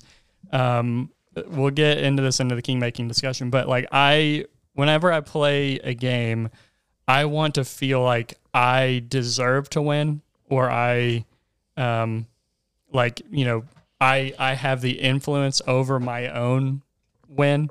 And I feel like you have that way more with the higher reach factions, where with some of the lower reach factions, you were just not able. I feel like you're just much more dependent on everyone else around the table. You're not able to like make as many decisions for yourself. goes back and forth. I think you can make the same argument against a faction because you have more reach. You're more accessible to uh, being decimated um, Yeah. or taken down. Whether you know, whereas if you're kind of a, a unique, if you're like the vagabond, for instance, Yeah. you know, you got to be in a specific place to attack the vagabond, and to kind of hurts your turn. So I think it goes both ways. But I, I totally hear what you're saying. Yeah, Yeah. well, like so with the with the cats, you start in every place on the board. With the vagabond, you start in one place and only, and you can only ever be in one place. And so, yeah, like I, I think I just like to be able to look at the board and be like, oh, I can do something over here and something all the way over here. You know what I'm saying? And, and that's your personal preference with different Yeah, factions, yeah. which is why you play, you know, the Eyrie a bunch. Um, and I think we can kind of segue into talking about them. But um, I mean, that's the great thing about this game, though, too, is if you want to be the person that's like, all right, I can affect multiple areas, there are at least three factions for that. But if you want to say, I want to be more counterinsurgent, so little chaos in this area or that, or be really targeted at, I'm going to make this my base and then maybe slowly expand from there, right? Yeah. You can do that too. But it's a beautiful double sided sword because you're right, Brett Brady. Like being the Eyrie, you have more control and things happening, but you also are the target for more things being happening to Absolutely. you. Versus a smaller like the Vagabond or Woodland Alliance, it's harder for people to interact with me because I'm not as in many places. But likewise, I have to be like, hey, cats, I can't, I physically cannot go over there. It'd take me three turns, and by then it's too late. And so that's where you have to like know your deficiencies, know your opponent's strength, but know when to work together to identify the bigger threat. And then part of that is the mental up above the table is like throwing that attention off yourself onto other people. It's like sometimes that can be a, a frustrating part of the game, but Yeah. it's also like I guess some people don't do that. Some people will just put their heads down and play, but like I think for the most part, even though we may not like some of it, like we enjoy that kind of table talk amongst amongst ourselves. Absolutely. Uh, some people enjoy it more. um, so with the Eyrie, um, I think. Um, so way back in the day when we kind of first started getting together as kind of more or less the three of us, Matthew, Jacob, and myself, um, we would play um, Super Smash Brothers after every board game, and Matthew was terrible at it, and he looked at me and he said, "Brady, what is a character that you think I would be good for me?" And I said, "King K. Rool." And ever since then, he has taken off with King To K. this Rool. day, Elite, elite, smash. Elite Smash on multiple different people's switches. That's Yes. Yeah. So, And so when we were trying to learn root, Matthew said, I want you guys to enjoy root, and I am going to play a game with you, but I'm going to coach you. And you said, Brady, I think you will really like this faction called the Eyrie. And boy, were you right. Let's so go. You Never looked back. you we we traded there. I gave you King K Rool. You gave me We the Eyrie. we gave each other our own spirit animal. Yeah, exactly. Um, and so I really like the Eyrie. I probably am the only one. uh, Maybe you like playing the Vagabond, but um, where I like just identify with the Eyrie. Like I'm like it's Eyrie or nothing. And I played a, I played every faction at this point, but now that I now that I have played every faction. Um, with at least as much as we play the game, which is not often anymore these days, um, I always will kind of want to go back to the Eyrie or the Cats. Um, and the reason for that is because I just like their game um, more than everyone, more than all the other things. So I just like what they do. If we split Root up into five or eight different games, I would want to play the Eyrie game every time. I think that's why. That's just why I like it. Um, And so what that game is is it's this engine building game that um, rides this razor thin line between um, between doing more and having the ability to like reach out and do stuff and overextending.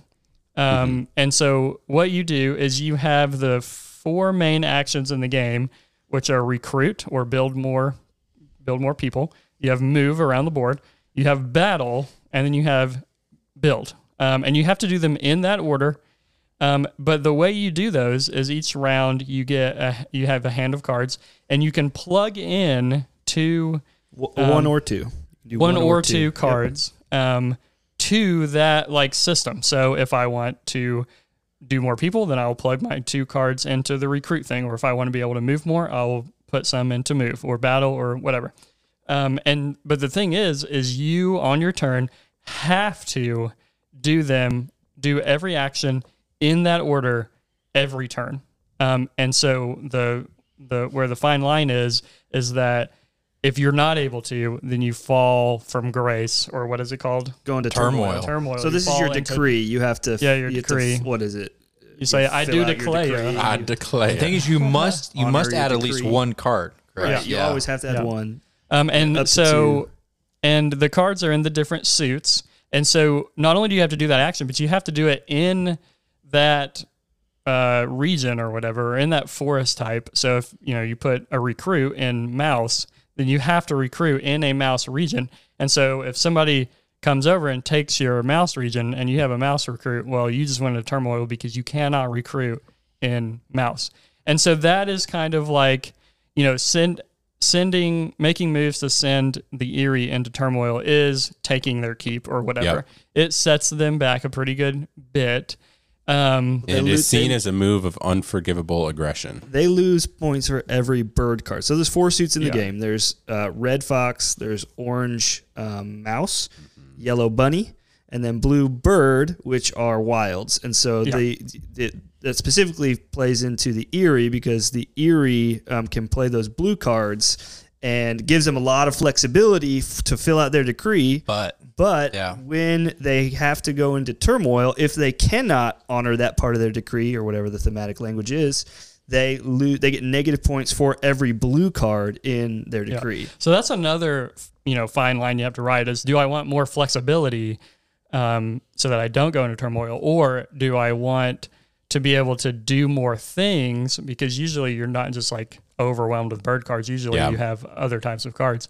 So do I want to just be able to ramp up real fast, put two cards in there, but be more prone to go into turmoil? And so, um, usually about midway through the game, the Eyrie has ramped up pretty well. They they they have a decent amount more actions than everyone else at the table. So I would say their their actions are far from linear. They're on a very sort of exponential curve, or not quite exponential. Um, but their point scoring is still fairly linear because they're only they get points by kind of like the cats how many buildings they have out. And again, the max they can ever do is five, which is pretty tough to get to. Um, Definitely so- tough to hold too. Absolutely. yeah, definitely tough to hold. But The In thing fact, is, you don't score those when you build them, though. You score at the end of every single one of your turns, though. Yeah. Um, and in fact, if you get to five, you actually cannot hold that because that means you would have to build another one. Yeah. You cannot build another one. Yeah. Um, so you actually kind of almost want to set yourself up to have a few of your buildings get destroyed every now and then, um, which can be tough.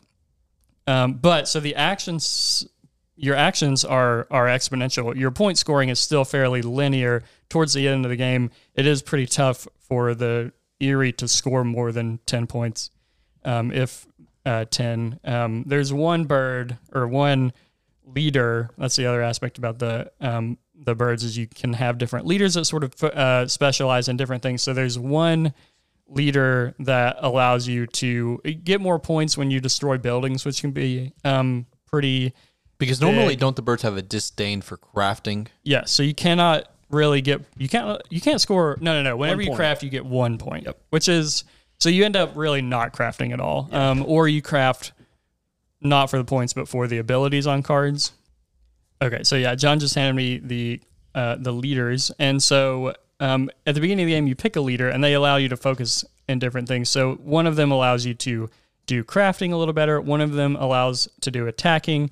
One of them allows to do um, recruiting and kind of have more people on the board, and the other one allows you to do um, get more points when you attack buildings. So that one can be help you get a little more, but a little bit more points. And I honestly could not tell you which one of these is best. I Yeah. know the ones that I like to do. I don't like crafting, so I almost never pick uh, that guy.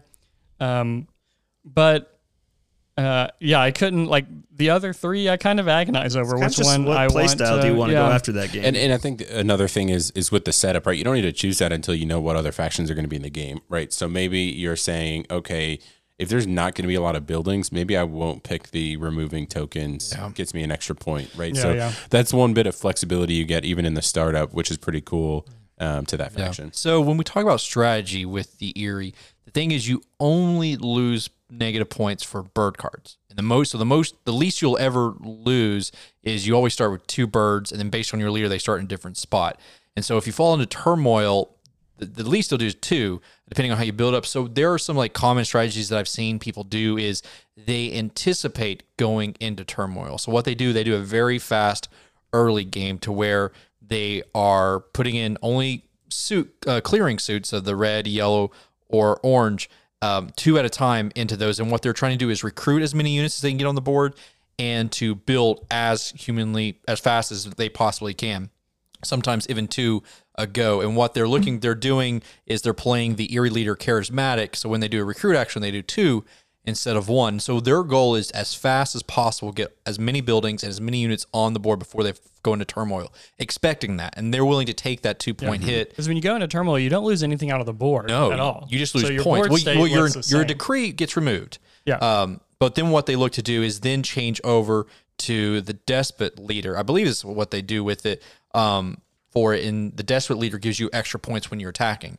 So as fast as they can, they build up all the, the as many roosts as they can and get as many units on the board, and then they go with the uh, I don't know who leader. I don't know who these theys are. Have you? Did you? I've just done this personally. Hear about this? I've read, and I've also done. I, I saw something about And, it- my and it's next not a and it's not faction. a lifestyle game either. Yeah, but then they, they essentially turn into an attack heavy faction. And so there's different ways of like I know I've played before to where like I went I'm gonna only ever put blue cards into my decree.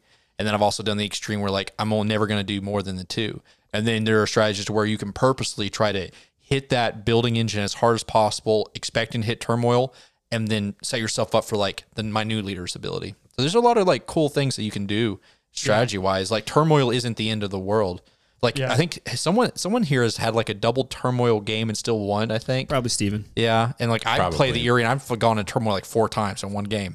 and I don't so, know who you're playing with. Yeah, you actually that wouldn't have been our group. You Yeah. actually have to be pretty tricky because, um, or just be on top of it because you can actually, if you're not paying attention, you can set yourself up to go into turmoil on turn one because of the way the cards like have to go, and you will just look at that and just do a face palm and be like, okay, whoops. yeah, and so as an opponent, like looking physically, keeping an eye on the Eyrie's board is important. So it's not like we're trying to be rules lawyers or anything, but like you you how you defeat the Eyrie is by like pre-planning for the pre like this is programming at its finest here, I think. Kind of similar to like BattleBots, what is that called? Robo Robo Rally Yeah. programming. and yeah, so yeah. for to defeat the Eyrie, you have to kind of pr- evaluate post like beyond their stuff. He's like, okay, he's going to be building twice. He's got to be doing these recruits. Well, where's his endpoint? Where can I step in to where cause that to fall apart? And so mm-hmm. that's kind of the way that as regardless of what faction you're playing is you're trying to to bring down the Eyrie or at least cripple them is where can I because the thing is you don't have to do a lot. You can literally just do one small little thing on the board such as like changing control. If you had like the like the Marquise de Cats, if they had one more extra troop in a region to where they now they have control, Brady's uh, Eyrie build. can't build, and so literally placing one extra unit into a region can cripple his entire decree. And Yeah, so the other really the cool. other interesting point about the turmoil stuff is that you go into turmoil when you can't do that thing. So if it's the last building thing, you've got your whole turn still to be able to do stuff. But if you can't recruit, which is the first thing you do in one region, then you lose your entire turn. Yeah. yeah. Um, But the cool thing is, like, even let's say you have three regions and you recruit, you can do those three in any order. Yeah. Like you can do all Yeah, your yeah. subsections in any order. I did not know that.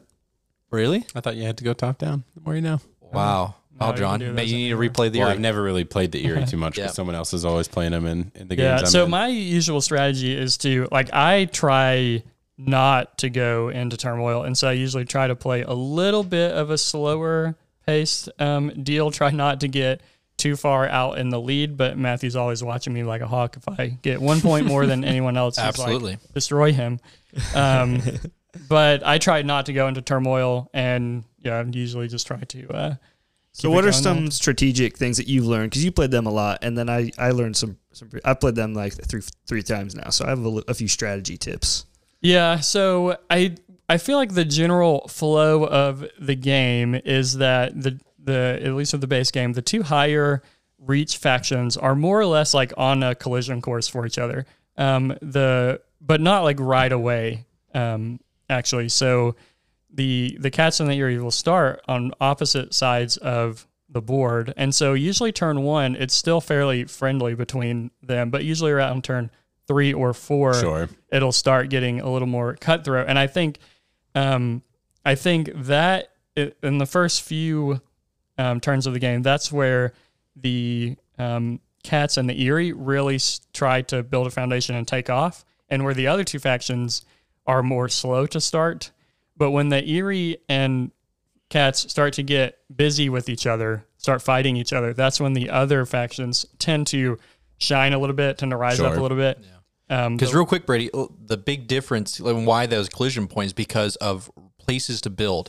The cats can build multiple buildings in the same clearing, uh, whereas the Eyrie they can only have one of their roosts in a clearing. So like you can have a total of seven roosts, but for you to place your seventh roost, you have to have placed in over half of the regions on the board. And by that point, if you're placing that, you're probably already winning the game. Yeah, and so that's where that tension between these two larger factions is like they need space to, to And if you build. made the mistake of doing one of your build actions as a specific um, Suit. That hurts. clearing, oh my then word, you're you could be running all the way across the board to try to build a thing. Yep. So that's Gotta usually have blue builds. That was one strategy tip. You Yeah. have your build blue, to be blue wild. builds is Try and- probably the most important. not more than uh, one either. I, I don't like to have more than one build. Sometimes I will do too. Like if I'm doing a, a strategy, Depends more on who you're like what playing against. Matthew was saying, you could actually just There- If people build are a if people yeah, are yeah. tearing them down a lot, Yeah. Yeah. people can recognize that quick. And that's the thing is like they give you recommended like com- combinations, and then they also say based on your player count, also recommended reach. But as they say, if you're advanced or you feel comfortable, you can play with any combination you want. And, so if Brady wasn't playing against a heavy fighting faction and just the smaller ones that weren't going to be destroying his roost, he would definitely not want to be building two at a time, probably. Yeah, And, and it would be uh, it would be fun once we've gone through all of the expansion factions, et cetera, to do kind of what we like paired with each other. Uh, although that episode might just be everyone liking the otters being in the game, but you know, Yeah. I, what, what I would like to do is because with these new expansion factions, we're going to have, we're, there'll be enough large reach factions for a four player game of nothing but high reach factions of both the uh, the cats, the Eyrie, the fun. Duchy, and the um, Which The one Lord of the, two? Hundreds. I don't think the Badgers are high reach. The Badgers aren't. Is the Lords of the I think it's the Lord of the Hundreds. The maybe the high reach, but we'll be able to have a four player high reach game, and so that could be a completely new experience uh, for Root. Be like playing Risk. Yeah, Yeah, Exactly. So if the cats are Saruman, I see the Eyrie as like I kind of see them as bad guys, sort sort of. So I don't see them as the Galactic Empire. I sort of see the cats more still as that. I see these people as the First Order. So Ooh. The um, And given your X-wing preferences. I understand why you like these two factions. now. Yeah, so I'll read their little flavor text really quick. It says, In a moment of weakness, the Marquise descended. Now you have rallied your strength and are poised to recapture your birthright. And that to me, I just, that screams first order. Like the, you know, they've kind of seen a weak point in the rebel, in the like newly established Yep. rebel uh, empire or whatever that is. Um, and so they are looking to like strike back and take everything. So. you know, and then I'm uh, looking here. I think the Woodland Alliance is the only faction who doesn't have cool little flavor text. You text gotta create it. on their player board. Um, They're not a united front. They're, they're I- the woods. with the Eyrie, I've learned, and I, I'm with I'm with you, Brady. I don't like going into turmoil, um, even though I've seen it done well, um, and, and it gives you a fresh start. but I like to not do that because it hurts my pride. And I will say I agree with you. I think their puzzle is so much fun. So if you just if you're more of like a solitaire player and you like games where you got to kind of figure out, even if you're like like Euros and you kind of like Yeah. figuring out the puzzle in your own head, the Eyrie are really fun. Of course, it's a highly interactive game, but a lot of the puzzle is played with yourself. Um, I um, do not like placing more than one card. I like to only place one card in my decree. I Unless I disagree. know- I, like to play too. Un- unless I know I'm getting close to like a a turmoil turn, and I'm just got to be ready So you- for it. Want you to like suck the to- most out of it. as the birds, you like to fly under the radar. Fly under the radar, Ah, baby. I see on, what you did see there. what you did there. Um, that's exactly what I like to do. Yeah. Um. I.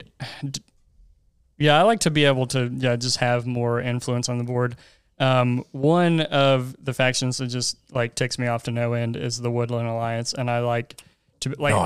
I if I had to ally with someone, I would a- literally ally with the cats to destroy the Woodland Alliance and to make sure their sympathy never sees the light of day um, ever again. Um, because I just know that if you let the Woodland Alliance get to 20 points, they they basically won the game. Like They can have or- they can have easily a ten point turn Yeah, once they yeah. get high up there. Oh yeah.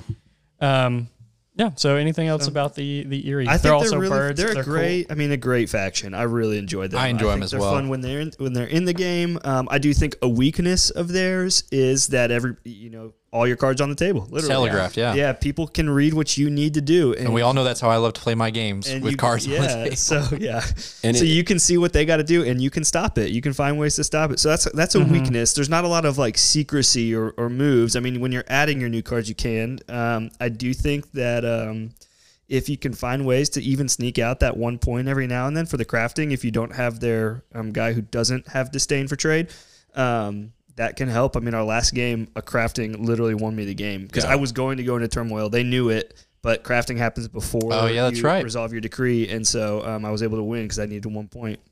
Um, so if you can sneak out points every now and then from crafting, it's it's worth it, even though it's one point.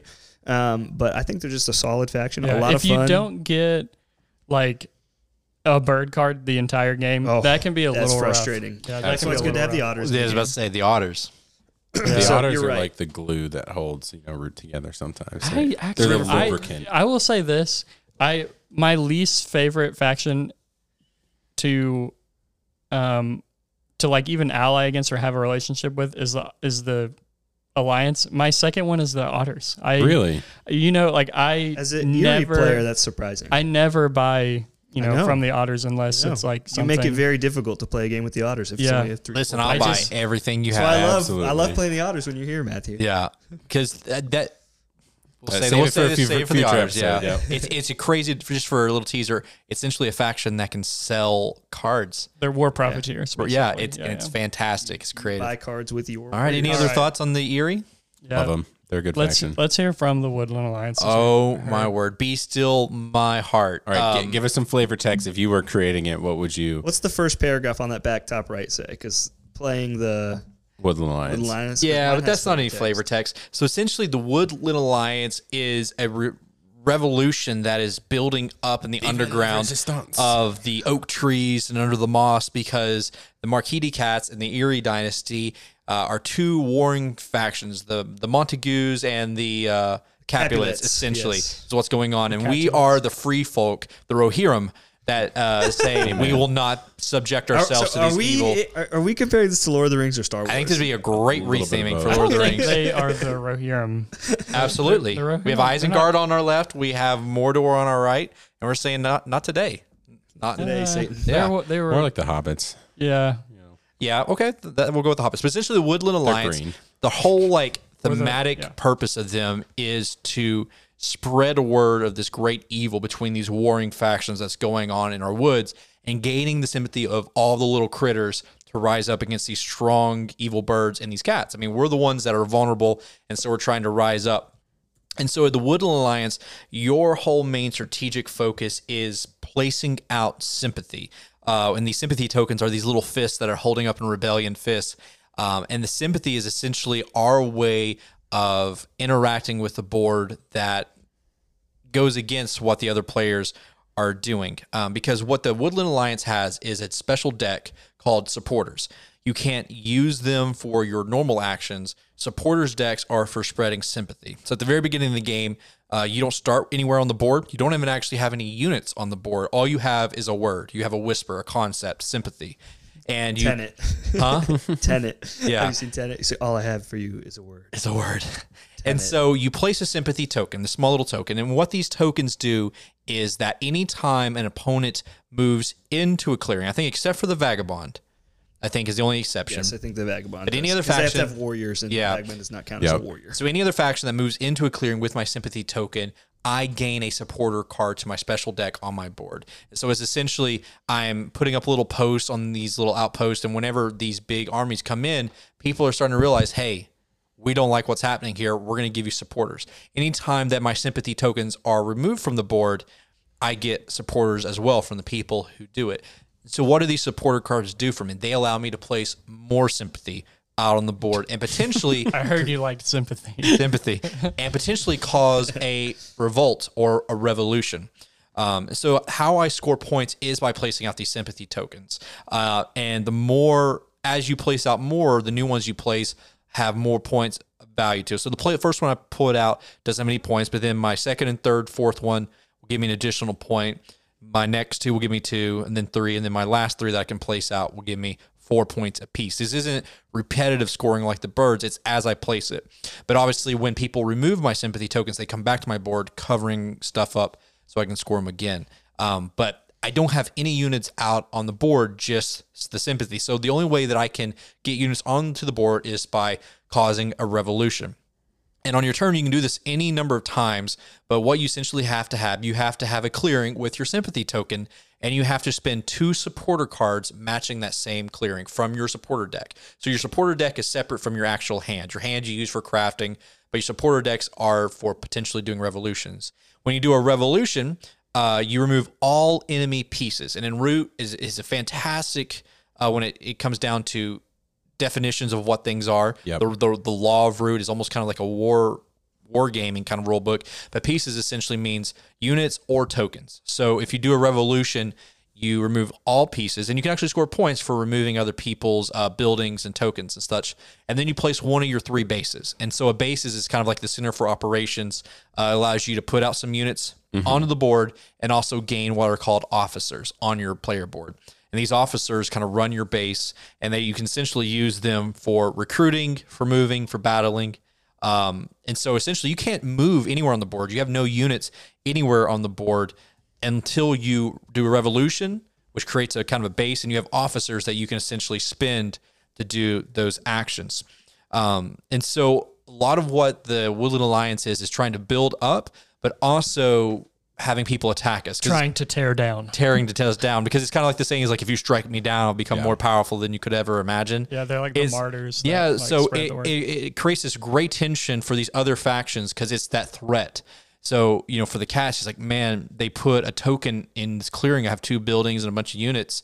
You know, if I attack it, they're going to get cards, which allows them to do stuff. If I move into it, they're going to get cards to do things, and you get the cards from that player.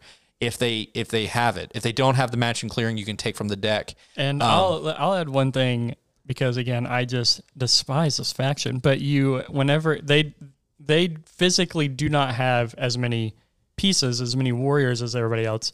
But whenever you attack them, um, normally the attacker would get the higher value die. When you're attacking the Woodland Alliance, when you're the attacker, you get the lower value die. Yeah, it hurts. and that can be absolutely brutal. They're rowdy Yeah, bunch. and so I and but, but to round that off, I have very few actual units that could ever actually be on the board, and so it's a special ability called Guerrilla War, Guerrilla Warfare. And so I'm fighting dirty, I'm fighting in the bushes with the tactics, and so I get the higher dice as a defender uh, for it, which does help out, but it, it essentially makes it harder to root out the resistance, root out the revolution. And Um, they're but really just this constant thorn in your side. And, and Brady, I think one of the reasons Brady hates right, them so much is because they're just they're everywhere. They're getting your way, and and Yeah, as, as a have- large reach expansion uh, faction, you're trying to expand. You're trying to maintain control.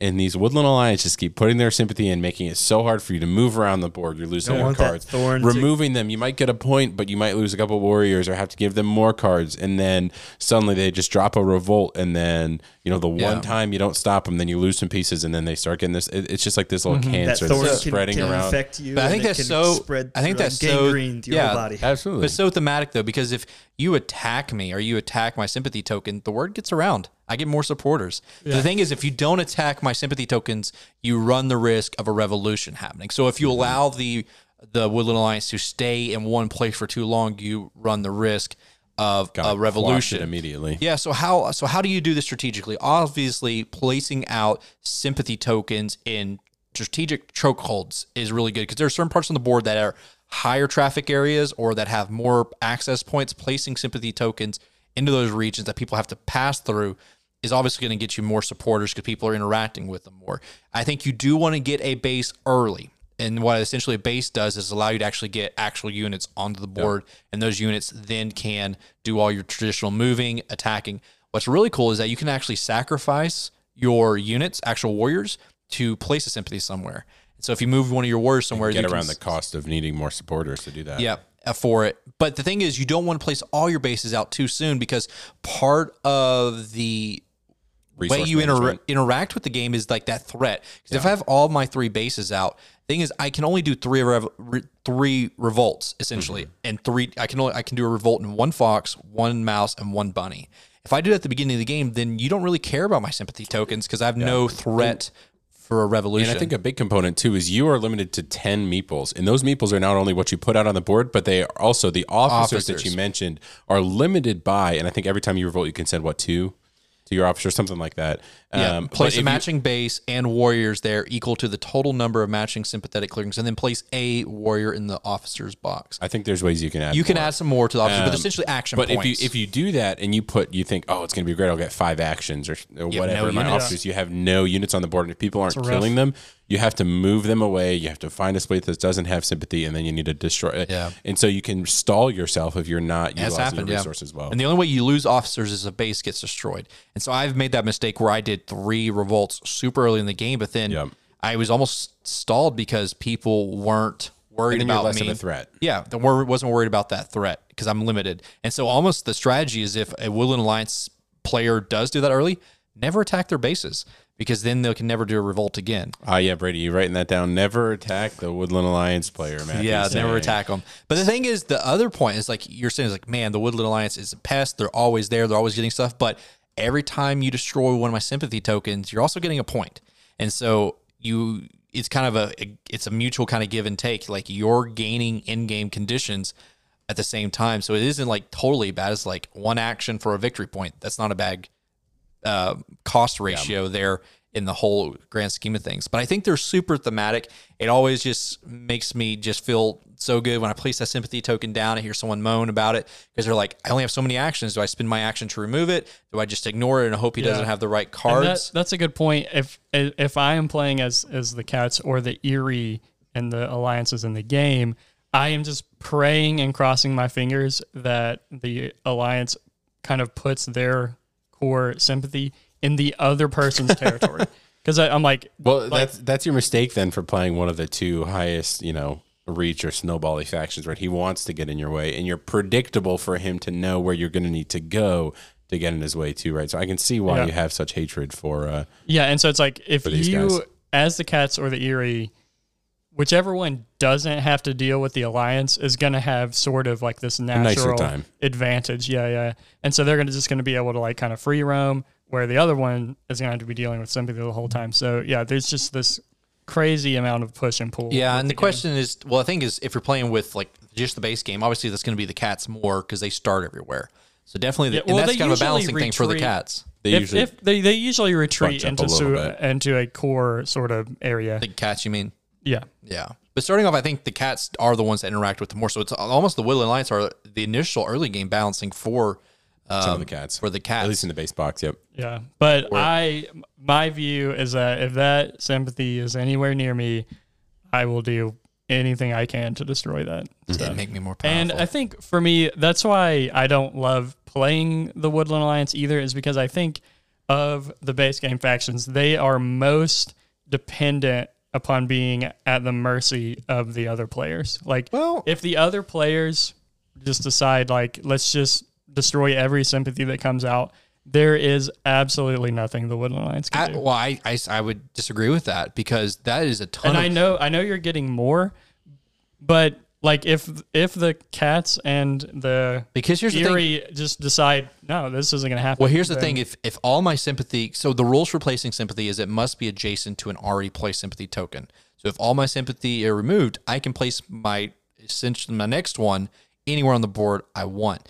And the thing is, I don't you don't have to attack it for me to get benefit. He's like, we're just going to ignore it all game. Anytime anyone moves through it, I get stuff for The it. The other thing too is I don't I think get you have points. a limit of how many sympathy you can place in a turn as long as you have the supporters. As long as you have the cards. For the first three sympathy, you're getting a net benefit. So it costs one supporter to place, but you're going to get one most likely when someone moves into the space. But you're always at least getting one when they kill it. So you can always just kind of push those out. So if a turn comes around, I mean, scoring two points a turn isn't anything substantial. But Yeah, yeah. as you get into maybe the two, um, uh, two three pointers, if you're placing out three a turn and it's in that two, getting five points a turn is not a bad No. deal. Well, everybody else is killing your tokens and only scoring one. So um, it, it But, is like, possible you- to stall them out, but the other people aren't going to be building their own engines. do you think that you way. could win as the alliance without building a base the entire time?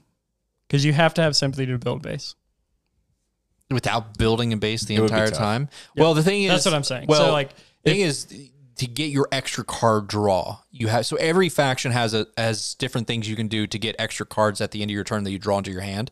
Because one of the fa- abilities you can do as the Woodland Alliance is what they call mobilize, which is essentially add cards from your actual Yeah. main hand to your supporter decks, and you can have as many as you want in there, and that's actually a good early game strategy for fueling up your supporters. So I'm getting cards from you all, but then I can actually put my own personal cards in the supporter deck. Yeah. Um, so getting some extra cards is helpful for that.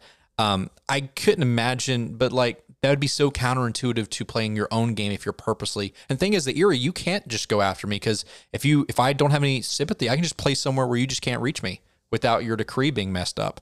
And so I just don't ever see a game to where that would happen. It's possible. You never know. Yeah, it's possible. So I think they the Wood Alliance just really starts gaining ground as the cats and the Eyrie just start smashing together. Yeah. And then the Vagabond is just Yeah, so Because really you don't want to focus them early because if you focus them early, you're not attacking anywhere else. And there, that is a beautiful reaching point in the game. Is by the time the Woodland Alliance, right, Brady does get more powerful and is an actual legitimate threat. That's also the same time that the cats and the birds are having to clash because you're running out of room. Mm-hmm. And so it, and then and then over in the corner doing all his diabolical stuff is probably the most, um, Loved. not loved, but the hotly debated vagabond, controversial ca- faction in, in the game of Root.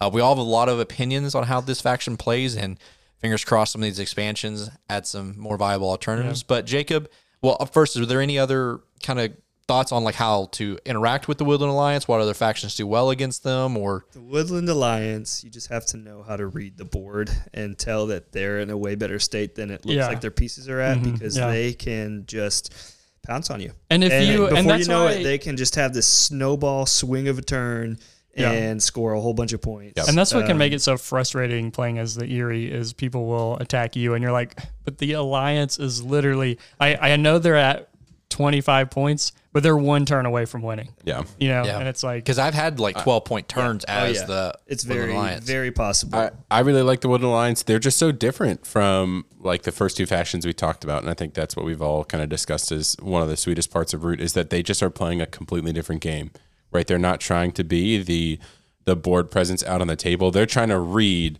who's going to be the stronger faction and kind of get in their way so that they can generate more resources to kind of build their engine. And I, I just love how they kind of feed off of what other things are happening at the table. It requires some skill to understand where the best places Yeah. to place. If you waste a sympathy in a clearing, no one's going through or going to attack. It's useless, right? Yeah. So getting them in those choke points. But Ray's right too. Like if you're the Woodland Alliance and at the very beginning of the game, I just place all my stuff around the Eyrie and just try to choke them out. And that just means the other faction that can interact with the cats Won't is now to. handicapped. And then when the time comes to where I need the Eyrie for Brady to attack the cats, he can't do anything. you, know who's not coming to your aid? yeah. The Eyrie. But then, Rohan will answer. and so you still have to keep that in the back of your mind. Is like I want to negatively impact them equally because if something gets out of whack, I can't balance it myself. You can you can make a lot of people angry with the Woodland Alliance if you feel targeted. So, Yep. All right. Very good. very fun faction, very creative faction. I think it's just a masterful design Oh, by Cole Wehrle. Honestly, Seriously, how you were uh, describing the supporters and all that, and I literally just never clicked for me. I was just like, oh yeah, right. So like yeah, thematic. when when the big baddies are coming into town, right? These little townsfolk are like raising support, and then when they try to quash the support, they raise. It's just like, oh yeah, that, Seeds that of makes so much sense. It's like my brain's just yeah, like, that, that's why I love them because they They're just it just makes so much sense. They are fantastic. Um, well, if the Eyrie uh, is likened to Sauron and uh, the cats are likened to Isengard, and therefore the Woodland Alliance is like the Rohirrim and slash or the Hobbits, the Vagabond is I think our you got all of those wrong. is no, I think you got it right. exactly You said, right. No, you said that Eyrie is like Sauron. Sauron is Isengard. No, no, Uh, no, you're Sauron- wrong. Sauron Sauron is is- Mordor. Saruman, is Saruman Isengard. You call is yourself a Lord of the Rings fan? Sauron. is Oh, oh wait, wait, wait. Oh. But I, Get but Get I out of here. Wait, I didn't call them Sauron. You I called them called You the first called it wrong. but you you, Yeah, you yeah, went yeah. way off. We were sticking to there. Lord of the Rings now. Yeah. Come on. Are you Aragorn? All right, this there? metaphor is going on too long. could be likened either to Gollum or or a pre-fellowship Strider, uh, which I prefer to think of myself as the pre-fellowship. Uh, yeah, you're. But Aragorn. I think you might Off look good my on a loincloth. Um, Whenever someone crafts that bag, my the precious. the vagabond is a lone wolf, and in fact, Onyx faction board, it's called a lone wanderer, and um, it's specifically called a pawn. Every other piece in the game is called a warrior.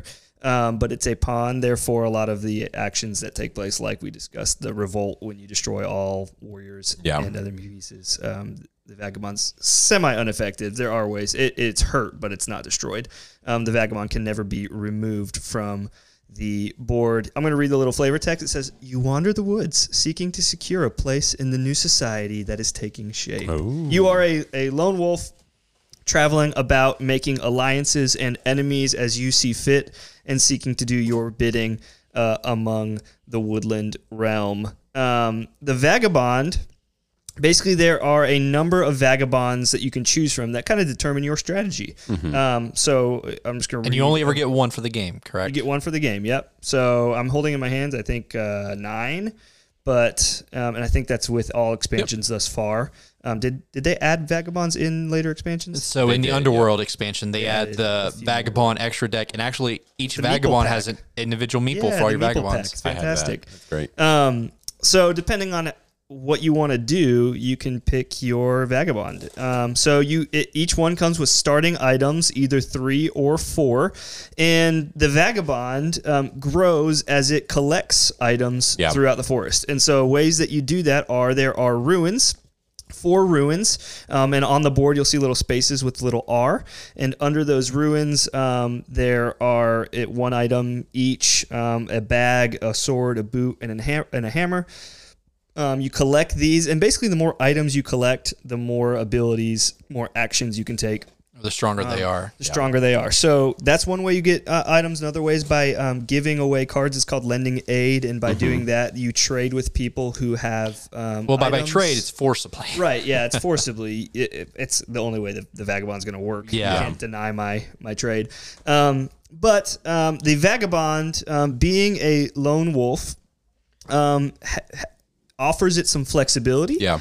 Um, but it also it, it, it comes with its challenges too. Sure. Um, and um, basically, what I like about the Vagabond is uh, among the factions, it feels the most sandboxy. You can kind of make your own path. Sure. You can do what you like. You can travel throughout the forest. You can, you know, And you can focus on your own items to kind of customize your own kind of Yeah, role playing character. Customize your your build, and for that reason, because it has literally no table presence other than one little meeple, um, it's it's an underdog. Like it's and kind of underestimated. You aren't. Sure. Nobody says, "Oh, I'm going to make a strategy at the beginning of the game to go after the vagabond." Now you'll see the vagabond building up over time, and a lot of times vagabond has to make a move, and so at that point, somebody will either take it personally, Brady, or um, or uh, it just is a good strategic decision because you see that Yeah. the vagabond is getting powerful, and when the vagabond's attacked, it's brutal. I mean, if if somebody wants to. Um, force an attack, then you basically have to spend your whole next turn in a clearing in order to heal. The thing is, is it's brutal on both sides. It is. It is. because you do not want to be the one who has to Right. be nominated Yeah. to. and why to is that, Brady? vagabond. And why would you get so frustrated? because you with everything else when you attack just about every other faction you are rewarded in some way by points not so with a vagabond if you attack a vagabond it's brutal because he's he can be really tough and you get no point you get nothing out of it. He it has no buildings, no pieces to remove. yes. And honestly, that's my biggest Hey, we'll get to that in a Oh, later. sorry. Let me just explain the faction, and then we'll come back to. This is our- probably our most strengths, hot- weaknesses. taking it personally already yeah.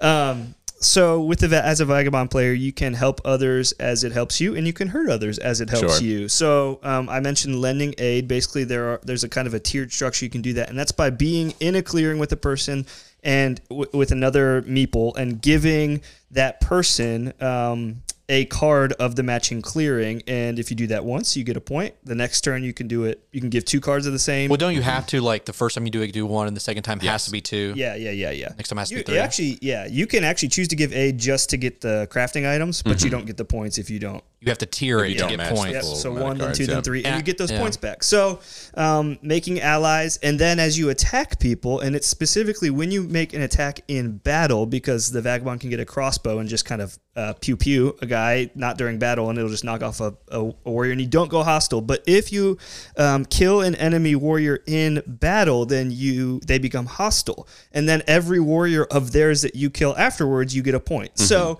there's kind of an Mm-hmm. Escalating effect of both uh, allying with people and going hostile with people. So you can make an ally and you be, be them all sorts of cards throughout the game, and then you know in later turns decide you want to attack them, they go hostile, and then you you siphon off a bunch of points off killing them. Um, you can do that. What you you can do what you will with that. So the, the vagabond adds this kind of rogue agent, renegade kind of player to the game, um, and kind of makes it feel a little Wild West, a little bit more than the rest of the infrastructure of the game, which we'll get to that uh, in a minute. But um, I think um, when it comes to the vagabond, some of its strengths are um, it basically opponents tend to underestimate you. The lower the lower board presence makes for an unintimidating um, footprint. Um, people aren't eager to go after you, like Brady mentioned a few minutes ago. It actually is never really fun for people to go after the vagabond.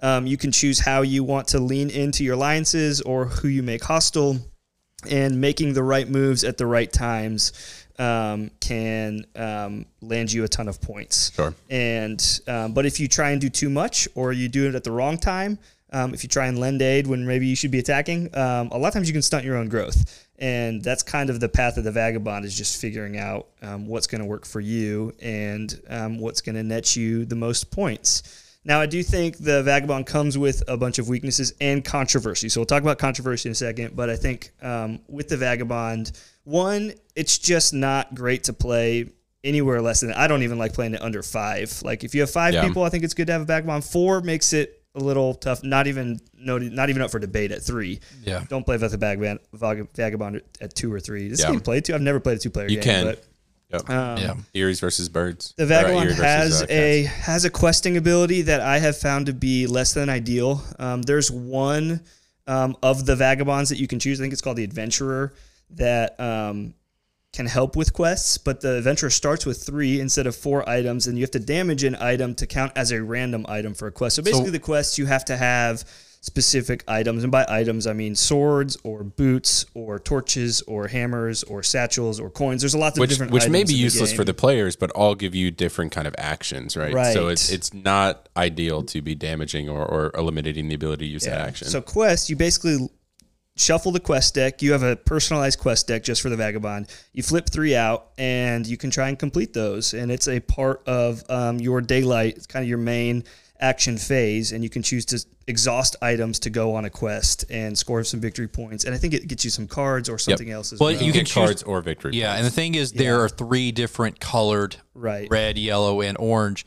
Uh, and the first of each one that you get is worth one point, but then that second quest that you complete of the same type is now worth more points. Yeah. And so if you complete quests of the same type of suit, they exponentially become more valuable in points. And I think the quest system has been less than ideal for me because there's been so many times when I'm missing an item that's somehow required in all three of the quests in front of me, and I can't cycle through Can't those find it. quests. So I'm like, okay, well, I'm just stuck with these three, three quests in front of me until somebody crafts it and I can trade with them, or until I find it under a ruin. There's no chance I'm getting it. Yeah, done and this these is kind of what I'm talking about when it comes to like being sort of like the master of your own destiny. Like I, that would just kill me. Yeah. That would kill me. Where with the eyrie, I, you know, I that's not really an issue. I can do my own thing. I don't have to rely on other people doing something for me or just not, you know, attacking me. So yeah. Yeah. So I'll mention one more weakness before we talk about the controversy of the vagabond, and that is if people want to um, hard focus you as a vagabond, you legitimately just have to sit out a turn. You basically can do this action called slip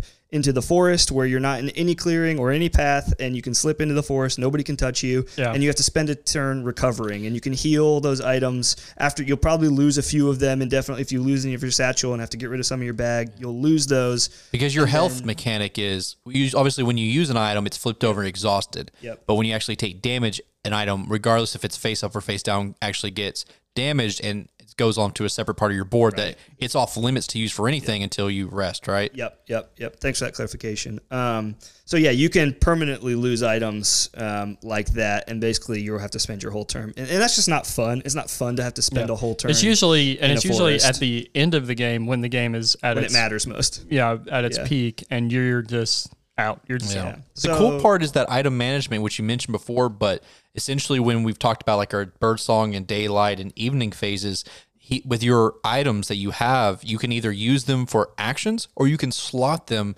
to make like your refresh, like the teapot or the monies to get more cards or the bag so you can hold more items. So you can either use those tokens for actions or slot them to get your like Yep. your overall engine a little bit better. Yeah, yep, you're exactly right.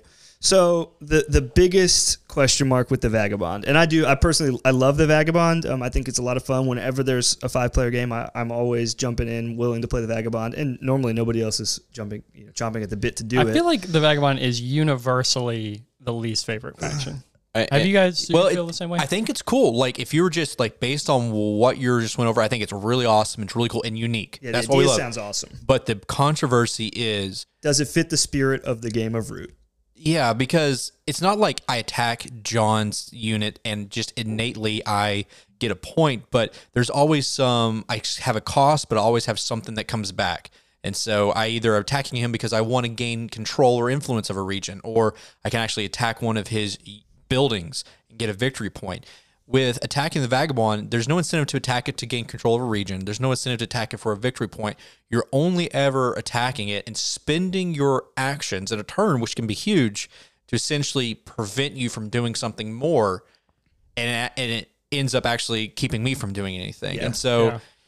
And as much player weird balance. interaction as there is, um, there's nothing to physically trade between players, and so you cannot get compensated by someone else. So you, I, you can't be like, "Hey, if I go attack the vagabond, you have to give me coins Mm-hmm. or you know cards or whatever." It's just so usually either verbal favors. yeah, it usually is either the leader has to attack him because you can't just have, you know, the person in third. There's no reason for the person in third or fourth to go attack him. So the leader either has to attack him or just simply allow the vagabond to, the vagabond to win. So- and so So I think something you said is is and just to counterpoint some of the the comments here, right? Um, there's no trading in this game between say if I'm playing the cats and you're playing the birds, you might have something that I want, but I can't get it from you. I think the benefit um, from having the vagabond in the game doesn't come with, or, or why you as a player would want them in the game doesn't come from um, combat, getting points off of them. Uh, I think the reason we always want a vagabond in the game, and you can ask, I think Matthews mentioned it right. I'm not going to play this faction unless the vagabond's in the game because I need those ruins removed, right? And we didn't really talk about this in board setup, but um, each clearing has either I think one, two, or three uh, building locations. In on every map, there are four uh, clearings that have one of those building locations covered by ruins. And as a faction that needs to build a lot, which as you have heard, a lot of our factions need to build a lot those spaces are invaluable. So I think even just the four spaces can lead to a lot of extra points for other factions on the board and opens up the board a lot more. And that's really the main reason people want the vagabond in a game, especially a higher player count, because the board can get really congested. So that's one large benefit. But in having the theory, couldn't you? Let's just say we were playing in a four or five player game, and no one just want to play the vagabond. Do you think it'd be?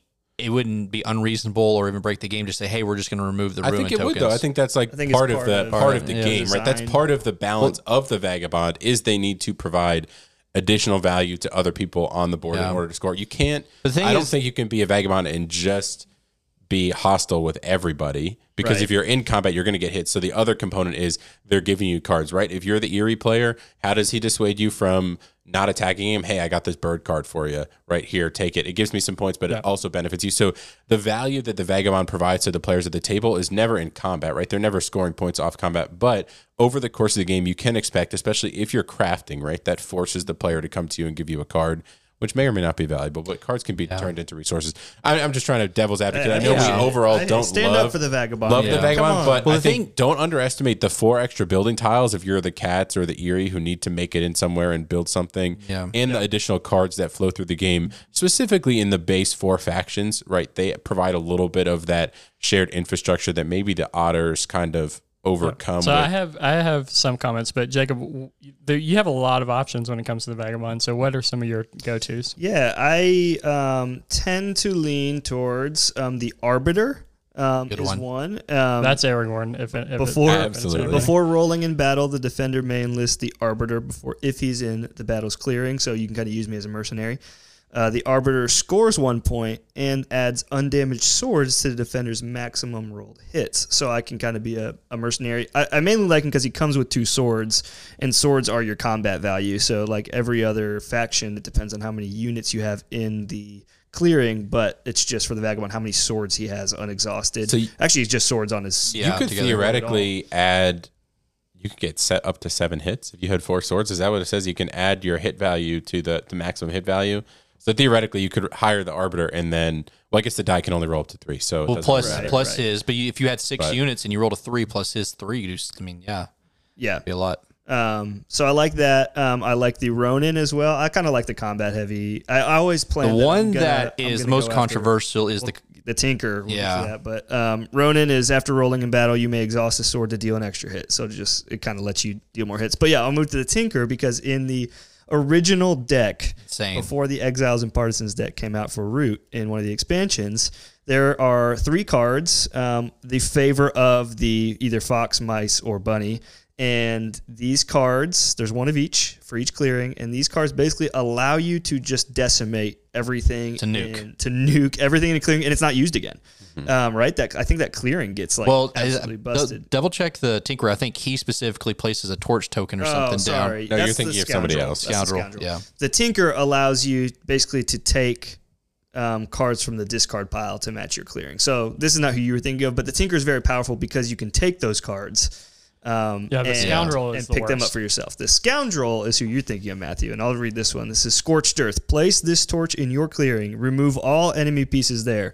Pieces can no longer be placed in or moved into this clearing. So essentially, nukes and kills a region of the board. Yep, which Yeah. would be And- huge. which is dumb because by the time you want to use that, yeah, you just want to make someone But lose. at what that makes point, it even that is- worse is that that includes buildings and units. And so if there are a bunch of units there, they all become hostile. Yeah, and so not that can be just a 10 to point, you, 10, right? 12 you can, point You can drop that in a, a if the if, say that Eyrie had four warriors, uh, you know, in a roost, you can drop that and get five, or or maybe there's a lot of wood tokens and buildings and other things like that you can drop and get a bunch Yeah, of points. I mean, So we played a game with that. Steven, I think, was playing that one, and there was that was the rules reference around the keep because you cannot nuke the keep. Yeah, but like there was a region where token. Three buildings are there. It has like four access points. Three factions were in there, all the buildings, and he just put his little torch and blew the place up and scored 12, 15 points off of it. Yep. Which is comes crazy. back to the description of, well, and uh, people don't like this one specifically because there's nothing the vagabond needs to to build up to in order to Yeah, do that. You can't stop you can him more from doing take advantage. that. It is a one-time ability, and that torch is used to do your explore actions, which means that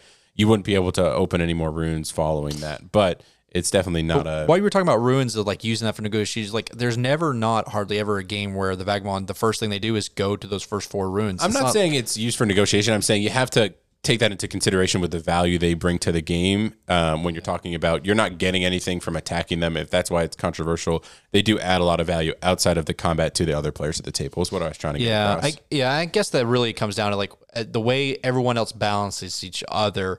There's that kind of reciprocative kind of value you get out of it. Whereas the vagabond, it's like, yeah, you're keeping them from moving forward, but then you're also keeping yourself from moving forward. And then the other two, three players at the table can just progress. So I don't know if it's just when you play against vagabond, you like you need to have like a rotation of who is keeping them in check collectively, but then. Like I said, the person in third and fourth has no incentive to do that. Yeah. And so it's just a weird mix on it because everyone else in normal game with factions, you have an incentive to balance. You have an incentive to do that. With the vagabond, you don't really have an incentive, especially if you're not. Because if Brady is in, is in first place and I'm 10 points, 15 points behind him in fourth, I still have an incentive to try to balance Brady because one, it keeps him from moving forward, but then I can also progress my point engine. See, that's the thing. Is like a third and fourth place in regular factions still want to interact with first place to balance them. Third or fourth place does not want to touch the vagabond at all. Right. Yeah. Yeah. And so maybe nice that puts about- the pressure on the person first. But what do you do when the vagabond's in first? I don't know. Yeah. So, and other than the scoundrel, which I I just think is not the most fun mechanic, um, I don't have as much of an issue with the vagabond as I do with the Woodland Alliance in the game, just because like the Wood or the vagabonds more or less doing their own thing. They might even occasionally help you along the Yeah, way. they give you cards, man. Yeah, they I mean it's you great. cards. Literally, that's my only criticism. That Yeah. that And so part. I am just like, go do your thing and have fun. I'm going to be fighting these cats Yeah, and fighting yeah. Every thing. time I've played the vagabond, it's super cool, and I've never Yeah. run into that issue, Jacob, with the quest. Uh, maybe one house rule is at the very beginning when you draw your three cards, you're allowed to discard one and draw a new one. Yeah, I think something if like that would make it really- something like really that. That's easy happened to in two, fix. two of the last three. Yeah, but I think you still won a game even with that still happening. Um, so I still think there are even that whole like loyalty and then turning people hostile mechanic is fantastic. Yeah. Oh, we're And- not. We are not house ruling a single thing in this game. that is part of the vagabond. They are. Yeah, still we're, we're definitely not. incredibly Yeah, we're not going to give them any buffs. You're right, Brady. No buffs for the vagabond. I, if, if we're making house rules, then I get to do these in any order that I want. for the eyrie, yeah, for the Eyrie. Yeah, but one thing you did mention, Jacob, and we didn't start at the top uh, of our general kind of with talking about cards is there is been a, a 2.0 edition essentially for the cards. Um, because in the base game um, you craft cards you can get a, a an item which gives you victory points but you can also craft abilities. Um, in the base game they were all very generic all very samey uh, maybe increase your movement, maybe increase an attack value. They're also the favor of the mice, favor of the foxes, uh, favor of the bunnies, which was just a really overpowered kind of an ability. Essentially, I think for my memory is like if you had control of like these those three of those regions, you essentially remove all enemy pieces from there, and it was just super swingy. Um, and it's not like, and the thing is, you can't like, man, my strategy is to go after that. You ha- first had to get that card randomly, and then then get in those positions. But things no one knows that's going on, and so when that's happened, it's just been really, especially. I mean, in games where you're just really tight and everyone's playing really close, and then something like that is just completely out of the spirit. So they had a new uh, deck. It's called what? Exiles and partisans. Exiles and Partisans, which gets rid of those super swingy stuff. But what it does is it allows you to craft both base game and expansion uh, factions. It allows you to craft abilities that may only be unique to uh, a, a rival opponent and stuff. And so it's really, really cool. Like one that, um, and even stuff adjacent, adjacent to that. One of my favorite ones is the coffin makers. So essentially, you are the person cleaning up after all the war. And if you craft this card and you slide it underneath your board, essentially every time an, an enemy unit would die in battle, they come to that card and they stack up. Yeah. For every like set of so many tokens, you'll score victory points. And so there's a lot of really cool outside the box thinking of ways to customize, and that's a whole nother level of like like we're not even going to go get into because it's too broad, but crafting cards to buff your abilities or Yeah. give you flexibility, and with the new deck gives you abilities that can be similar to um, other factions. Like there's even one that gives you an ability with like with the Eyrie that if you do like two actions in a particular order, Yeah, you get to do a move and then battle, but if you don't do that in a turn, then you have to discard the card. Yeah, and so it's it's really creative uh, stuff that even makes your base factions more dynamic, and especially breathes a lot of life into these four base Yeah, and, factions. and, and we didn't touch a ton on it, but I do like the card economy in the game because typically there is a juxtaposition between do I want to craft this for victory points? Do I want to craft uh, this other item, you know, for its maybe ancillary ability, or do I need to spend it as a resource to do actions? A lot of cards can be used to, uh, you know, do different actions in the game. I think each faction has a way to maybe interact with that, but um, that's a whole kind of different resource management that's above whatever faction you're playing that you have to keep, uh, you know, track of, which I really yeah, enjoy. and to get more cards usually requires certain progression in your engine. Yeah. I mean every faction is similar to kind of a little bit of engine building, and if you progress far enough, you get to unlock. Yep. Is it a base one draw at the end of your turn? And I think everyone can do up to an additional two or three more. And everyone needs to discard down to five unless there's something that Yeah. breaks that. Um, and so that I think the card economy, especially with the new deck, and honestly, what I tell people is like you could it, it just ignore all the expansion content, but you just get base game. I would say even before you even played your first game, get that Exiles and Partisans deck to replace the base one with. It's just it just adds a, a lot more life into the game. Yeah, it's one of that's one of the more frustrating parts about playing. At least at the beginning, playing the digital version was They're coming out with Exiles and Partisans soon. they had um, Yeah, we went back like the what are we vagabond playing? was almost always the tinkerer, and they would just like ruin the game. oh yeah, that's true. Always They, take that card. they had a, a lot more of vagabond types that you could be. Mm-hmm. Um, And I don't, yeah. So I don't think any of us plays with that scoundrel. We usually No, don't. Just no. in, Frowned just upon. out of spirit. But frowned some of upon. them sound pretty fun There's a too. lot of good ones. Like there, it's Um, just we haven't played, even depends- played with all of them. I- no, There's like a yeah. squirrel one I that- played There's with one that lets you just move anywhere without exhausting boots. Yeah, Yeah. this one's really cool. That's The like the Harrier. squirrel. The Harrier. Yeah, yeah. Five of the Yeah. nine, I think I've So, played. So, we kind of talked about a lot of those. I mean, we all have our favorite base factions, and the thing is, in these expansion ones, they even get wilder. Um, but I think what's so amazing is just in the extreme differences of these factions, and even adding in more factions, is there's still a lot of balance and levity to what these factions do and how they interact. And that's what Cole t- talks about so much is that every new faction is exponentially harder to build than the f- previous one, not because of ideas, but that new faction. He says every possible combination of factions must be viable. That's that, that that is what he wants. He doesn't want this game to be like you have to put module A with module B with module C. He wants Root to be a game. You pick the faction you want, you pick the board Yep. you want, and you can play. And that's one thing we didn't even mention with the board is there is a double side, which is a winner map. Yep. And essentially you can have a random setup of the clearings placements. Yep, and and I think one of the hirelings uh, expansion or the new new expansion coming is going to really help with the pick what you want, and then the board can kind of set up to make it viable. Right there's the recommended reach, and it says you can play with whatever, but it's going to be more enjoyable even if you are picking two lower reach factions, adding in that hirelings kind of ancillary expansion. But we'll get to that. Yeah, in the future. and I now I know we mentioned in-game condition uh, for winning, and that is hitting thirty points, right? or dominance, claiming dominance, I, Matthew. I, and I'm not just being facetious. Like I, I, I'm trying to think is like how in a game where four people or five people, especially in a five-player game where people know the game extremely well, how that could ever happen. you just gotta it take You'd just- have to play the table right, right? It would have to be like the vagabond just went into the woods. The Eyrie are going to revolt if they are going to go into turmoil if they try to get into your clearing. Right? Yep. You, it, it- it's a niche scenario. I still like Um, it though because what it does is if you're 15 points behind, you can still go Yeah, after a dominance Mary, play. man. Yes, and what's sir. really Throw cool is your like Mary. when you discard cards, if you ever discard dominance card, it gets set to the side. And so anybody if, can draw it for and the anyone could choose to draw that as the part of their end phase and put it into play.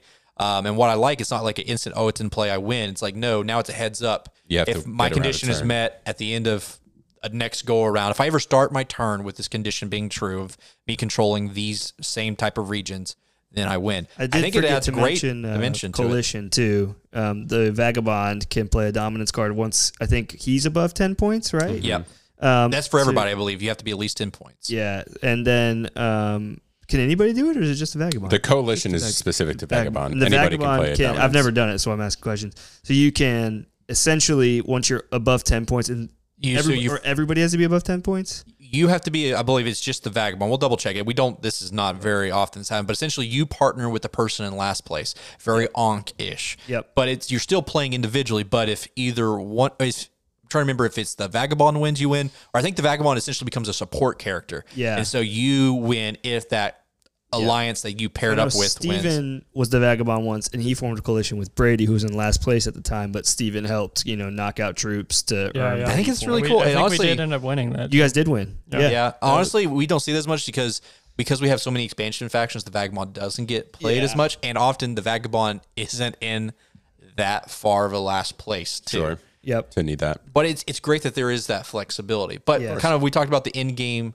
condition being thirty points, and I know I've heard different people online, and then I know Brady's kind of been vocal about. What are your thoughts on in game condition and in game trigger? For me personally, I like that absolute kind of resolve tension because like if I don't do this to influence person in first or increase my own standing, I'm not guaranteed to oh they hit this everyone gets one more turn. It's like you're not Yep. playing with guaranteed turns like every it makes every to me it makes every in game turn that much more important because we have to make sure before it gets back to that person's turn we're doing all that stuff and so it requires you to be actively engaged in what's happening and not hoping you're just because what i think what would happen if you hit 30 and then everyone goes one more turn so you went furthest you start focusing less on other people Yep. and you just want to turtle up and just build and ramp up your engine where i think root forces you to have to look at each other Yeah. and realize i have to just be better than you Yeah, to, to add on to that, I don't think the game would work at least to the same level that it does um, around balancing if the hard victory point condition.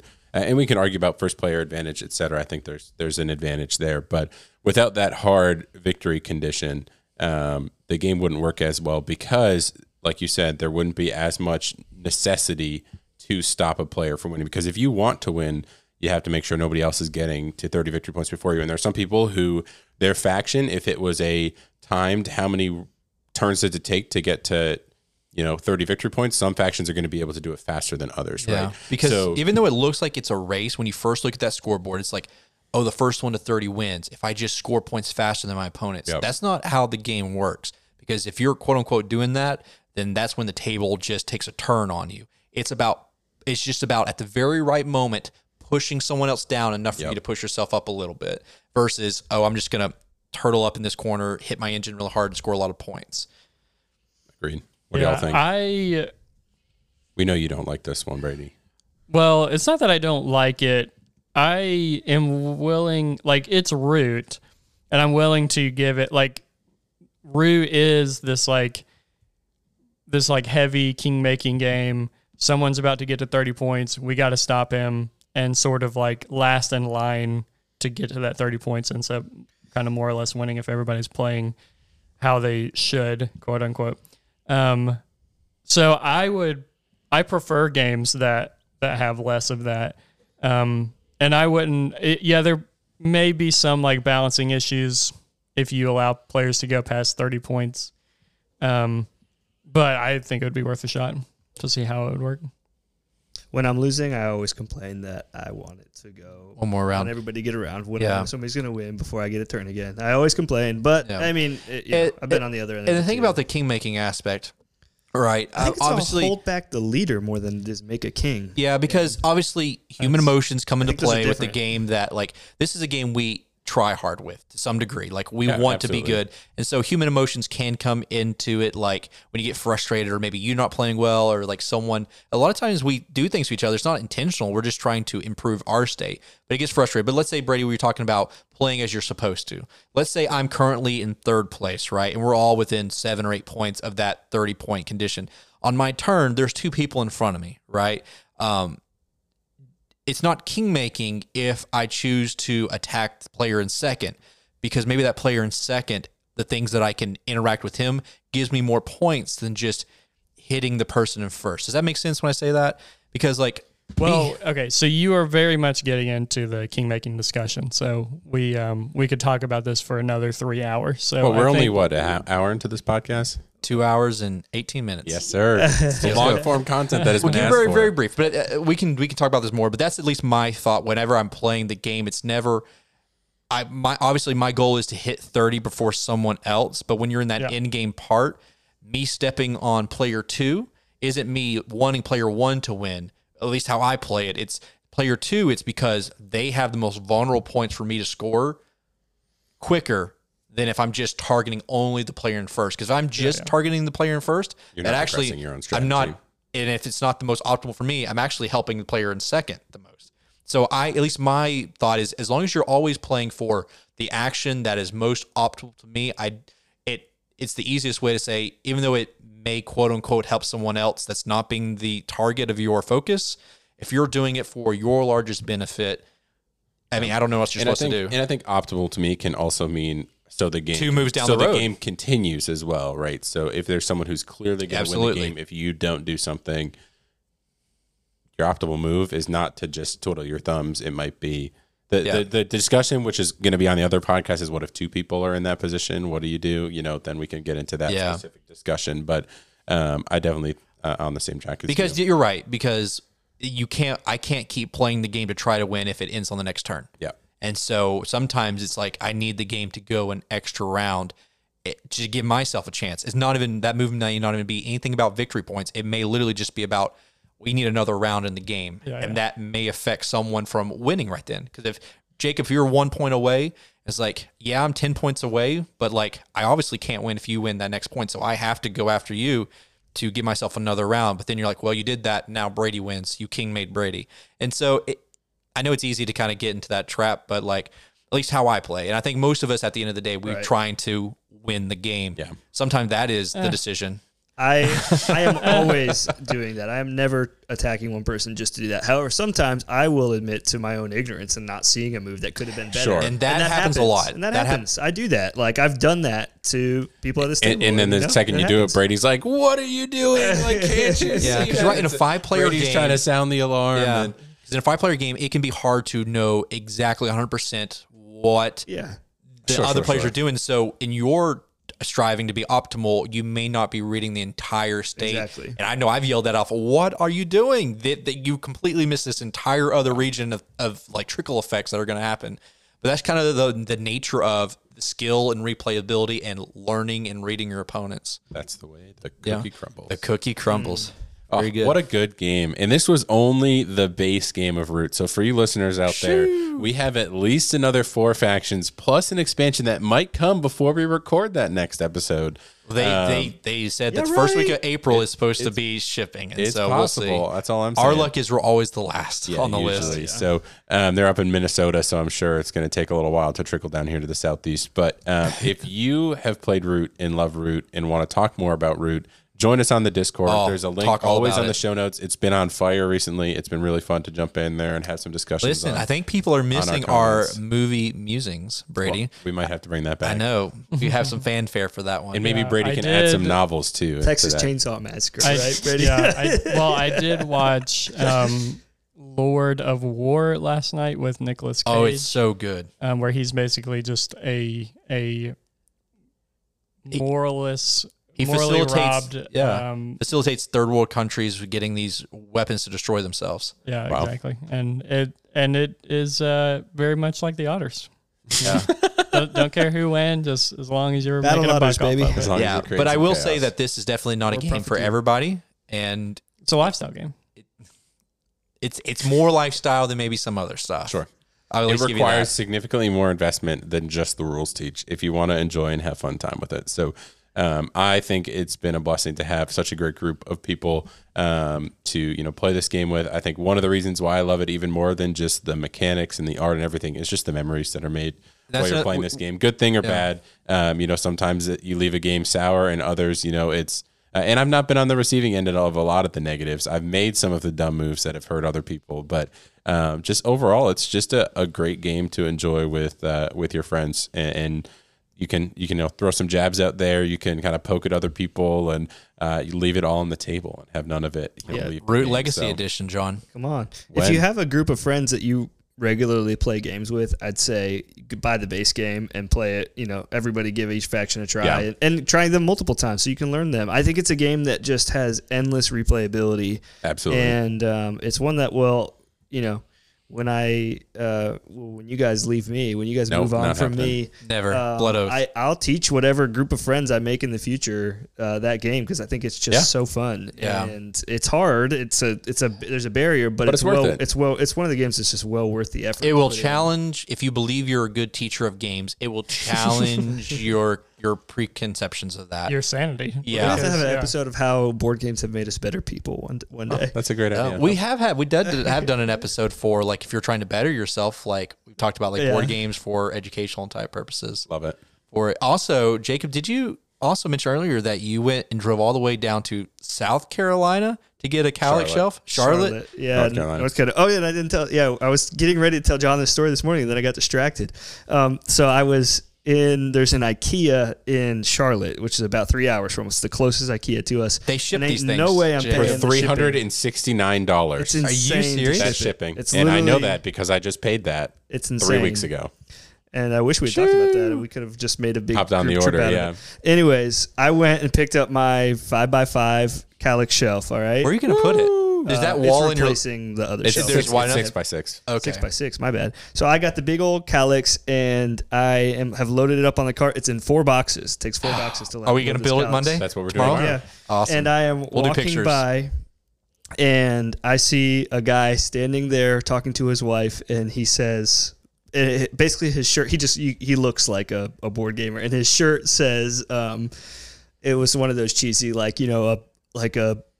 A bad day fishing is a gr- is a great day. It's the same idea with board games. It was like the worst day board gaming is still a better day than everything else. Yeah, at the office. And, I love uh, that. And so I saw. He's trying shirt, to talk his I wife just into kinda- buying it? I just kind of gave him a, uh, a little nod of respect. He and, knew. uh, he saw my Kallax, I saw his, and we Is there- departed is there, like, in heaven Are day. there secretive gang signs? Like, if I wanted to let This is someone why we need discussion phase business cards. yeah. Instead, of like I know some people like if you wanted to know that I'm in the Illuminati, I would throw you up a little Yeah. little eye symbol and stuff. Like it's our inner, it's like our inner like hand signal, so we don't have to say anything We'll in public. Let's make a BGG thread. It's just figure it out. Uh, yeah, we make a box with our I thumb. think, and point- box. I think it's usually pretty apparent, but you're pushing up your glasses. yeah, all the usually there's a neck beard involved.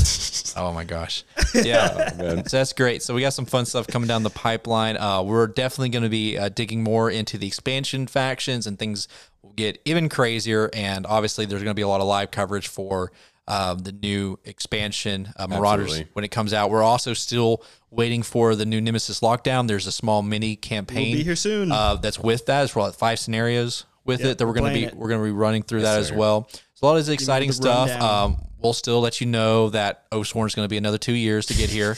Don't worry, we'll keep you updated on that fun So stuff. Frosthaven. So Hey, listen, Brady. Jacob shares a picture that one that one base copy of uh, Foundations of Rome takes up an entire gaming bag. the entire board game tables bag I that love you that. have. It's so funny. Well, at first when you sent that, I was like, "Hold on, does Jacob have his copy of Foundations of Rome?" No, that was put. That was they posted that on their Kickstarter. Yeah, And I was like, that just is so funny to me because that that game bag advertises holding like 20 games. They're like, can Just hold, one. obviously they're talking about you know small Normal. box games, normal.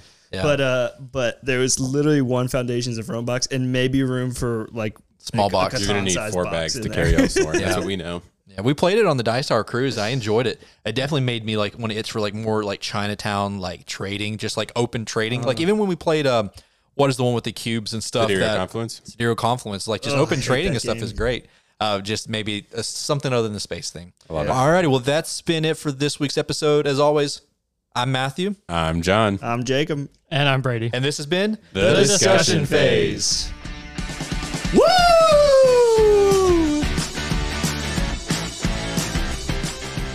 Thank you for tuning into this week's episode of the discussion phase. If you enjoy our content and like to hear more, make sure to tune back every week for new episodes. You can also follow us on Instagram at the discussion phase for new plays, reviews, and unboxing. You can also join in on the discussion yourself on this Discord link below and let us know what you think on all these topics.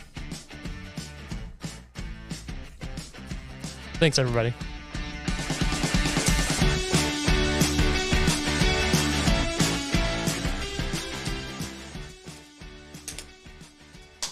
Brady is breaking into Namiji right now.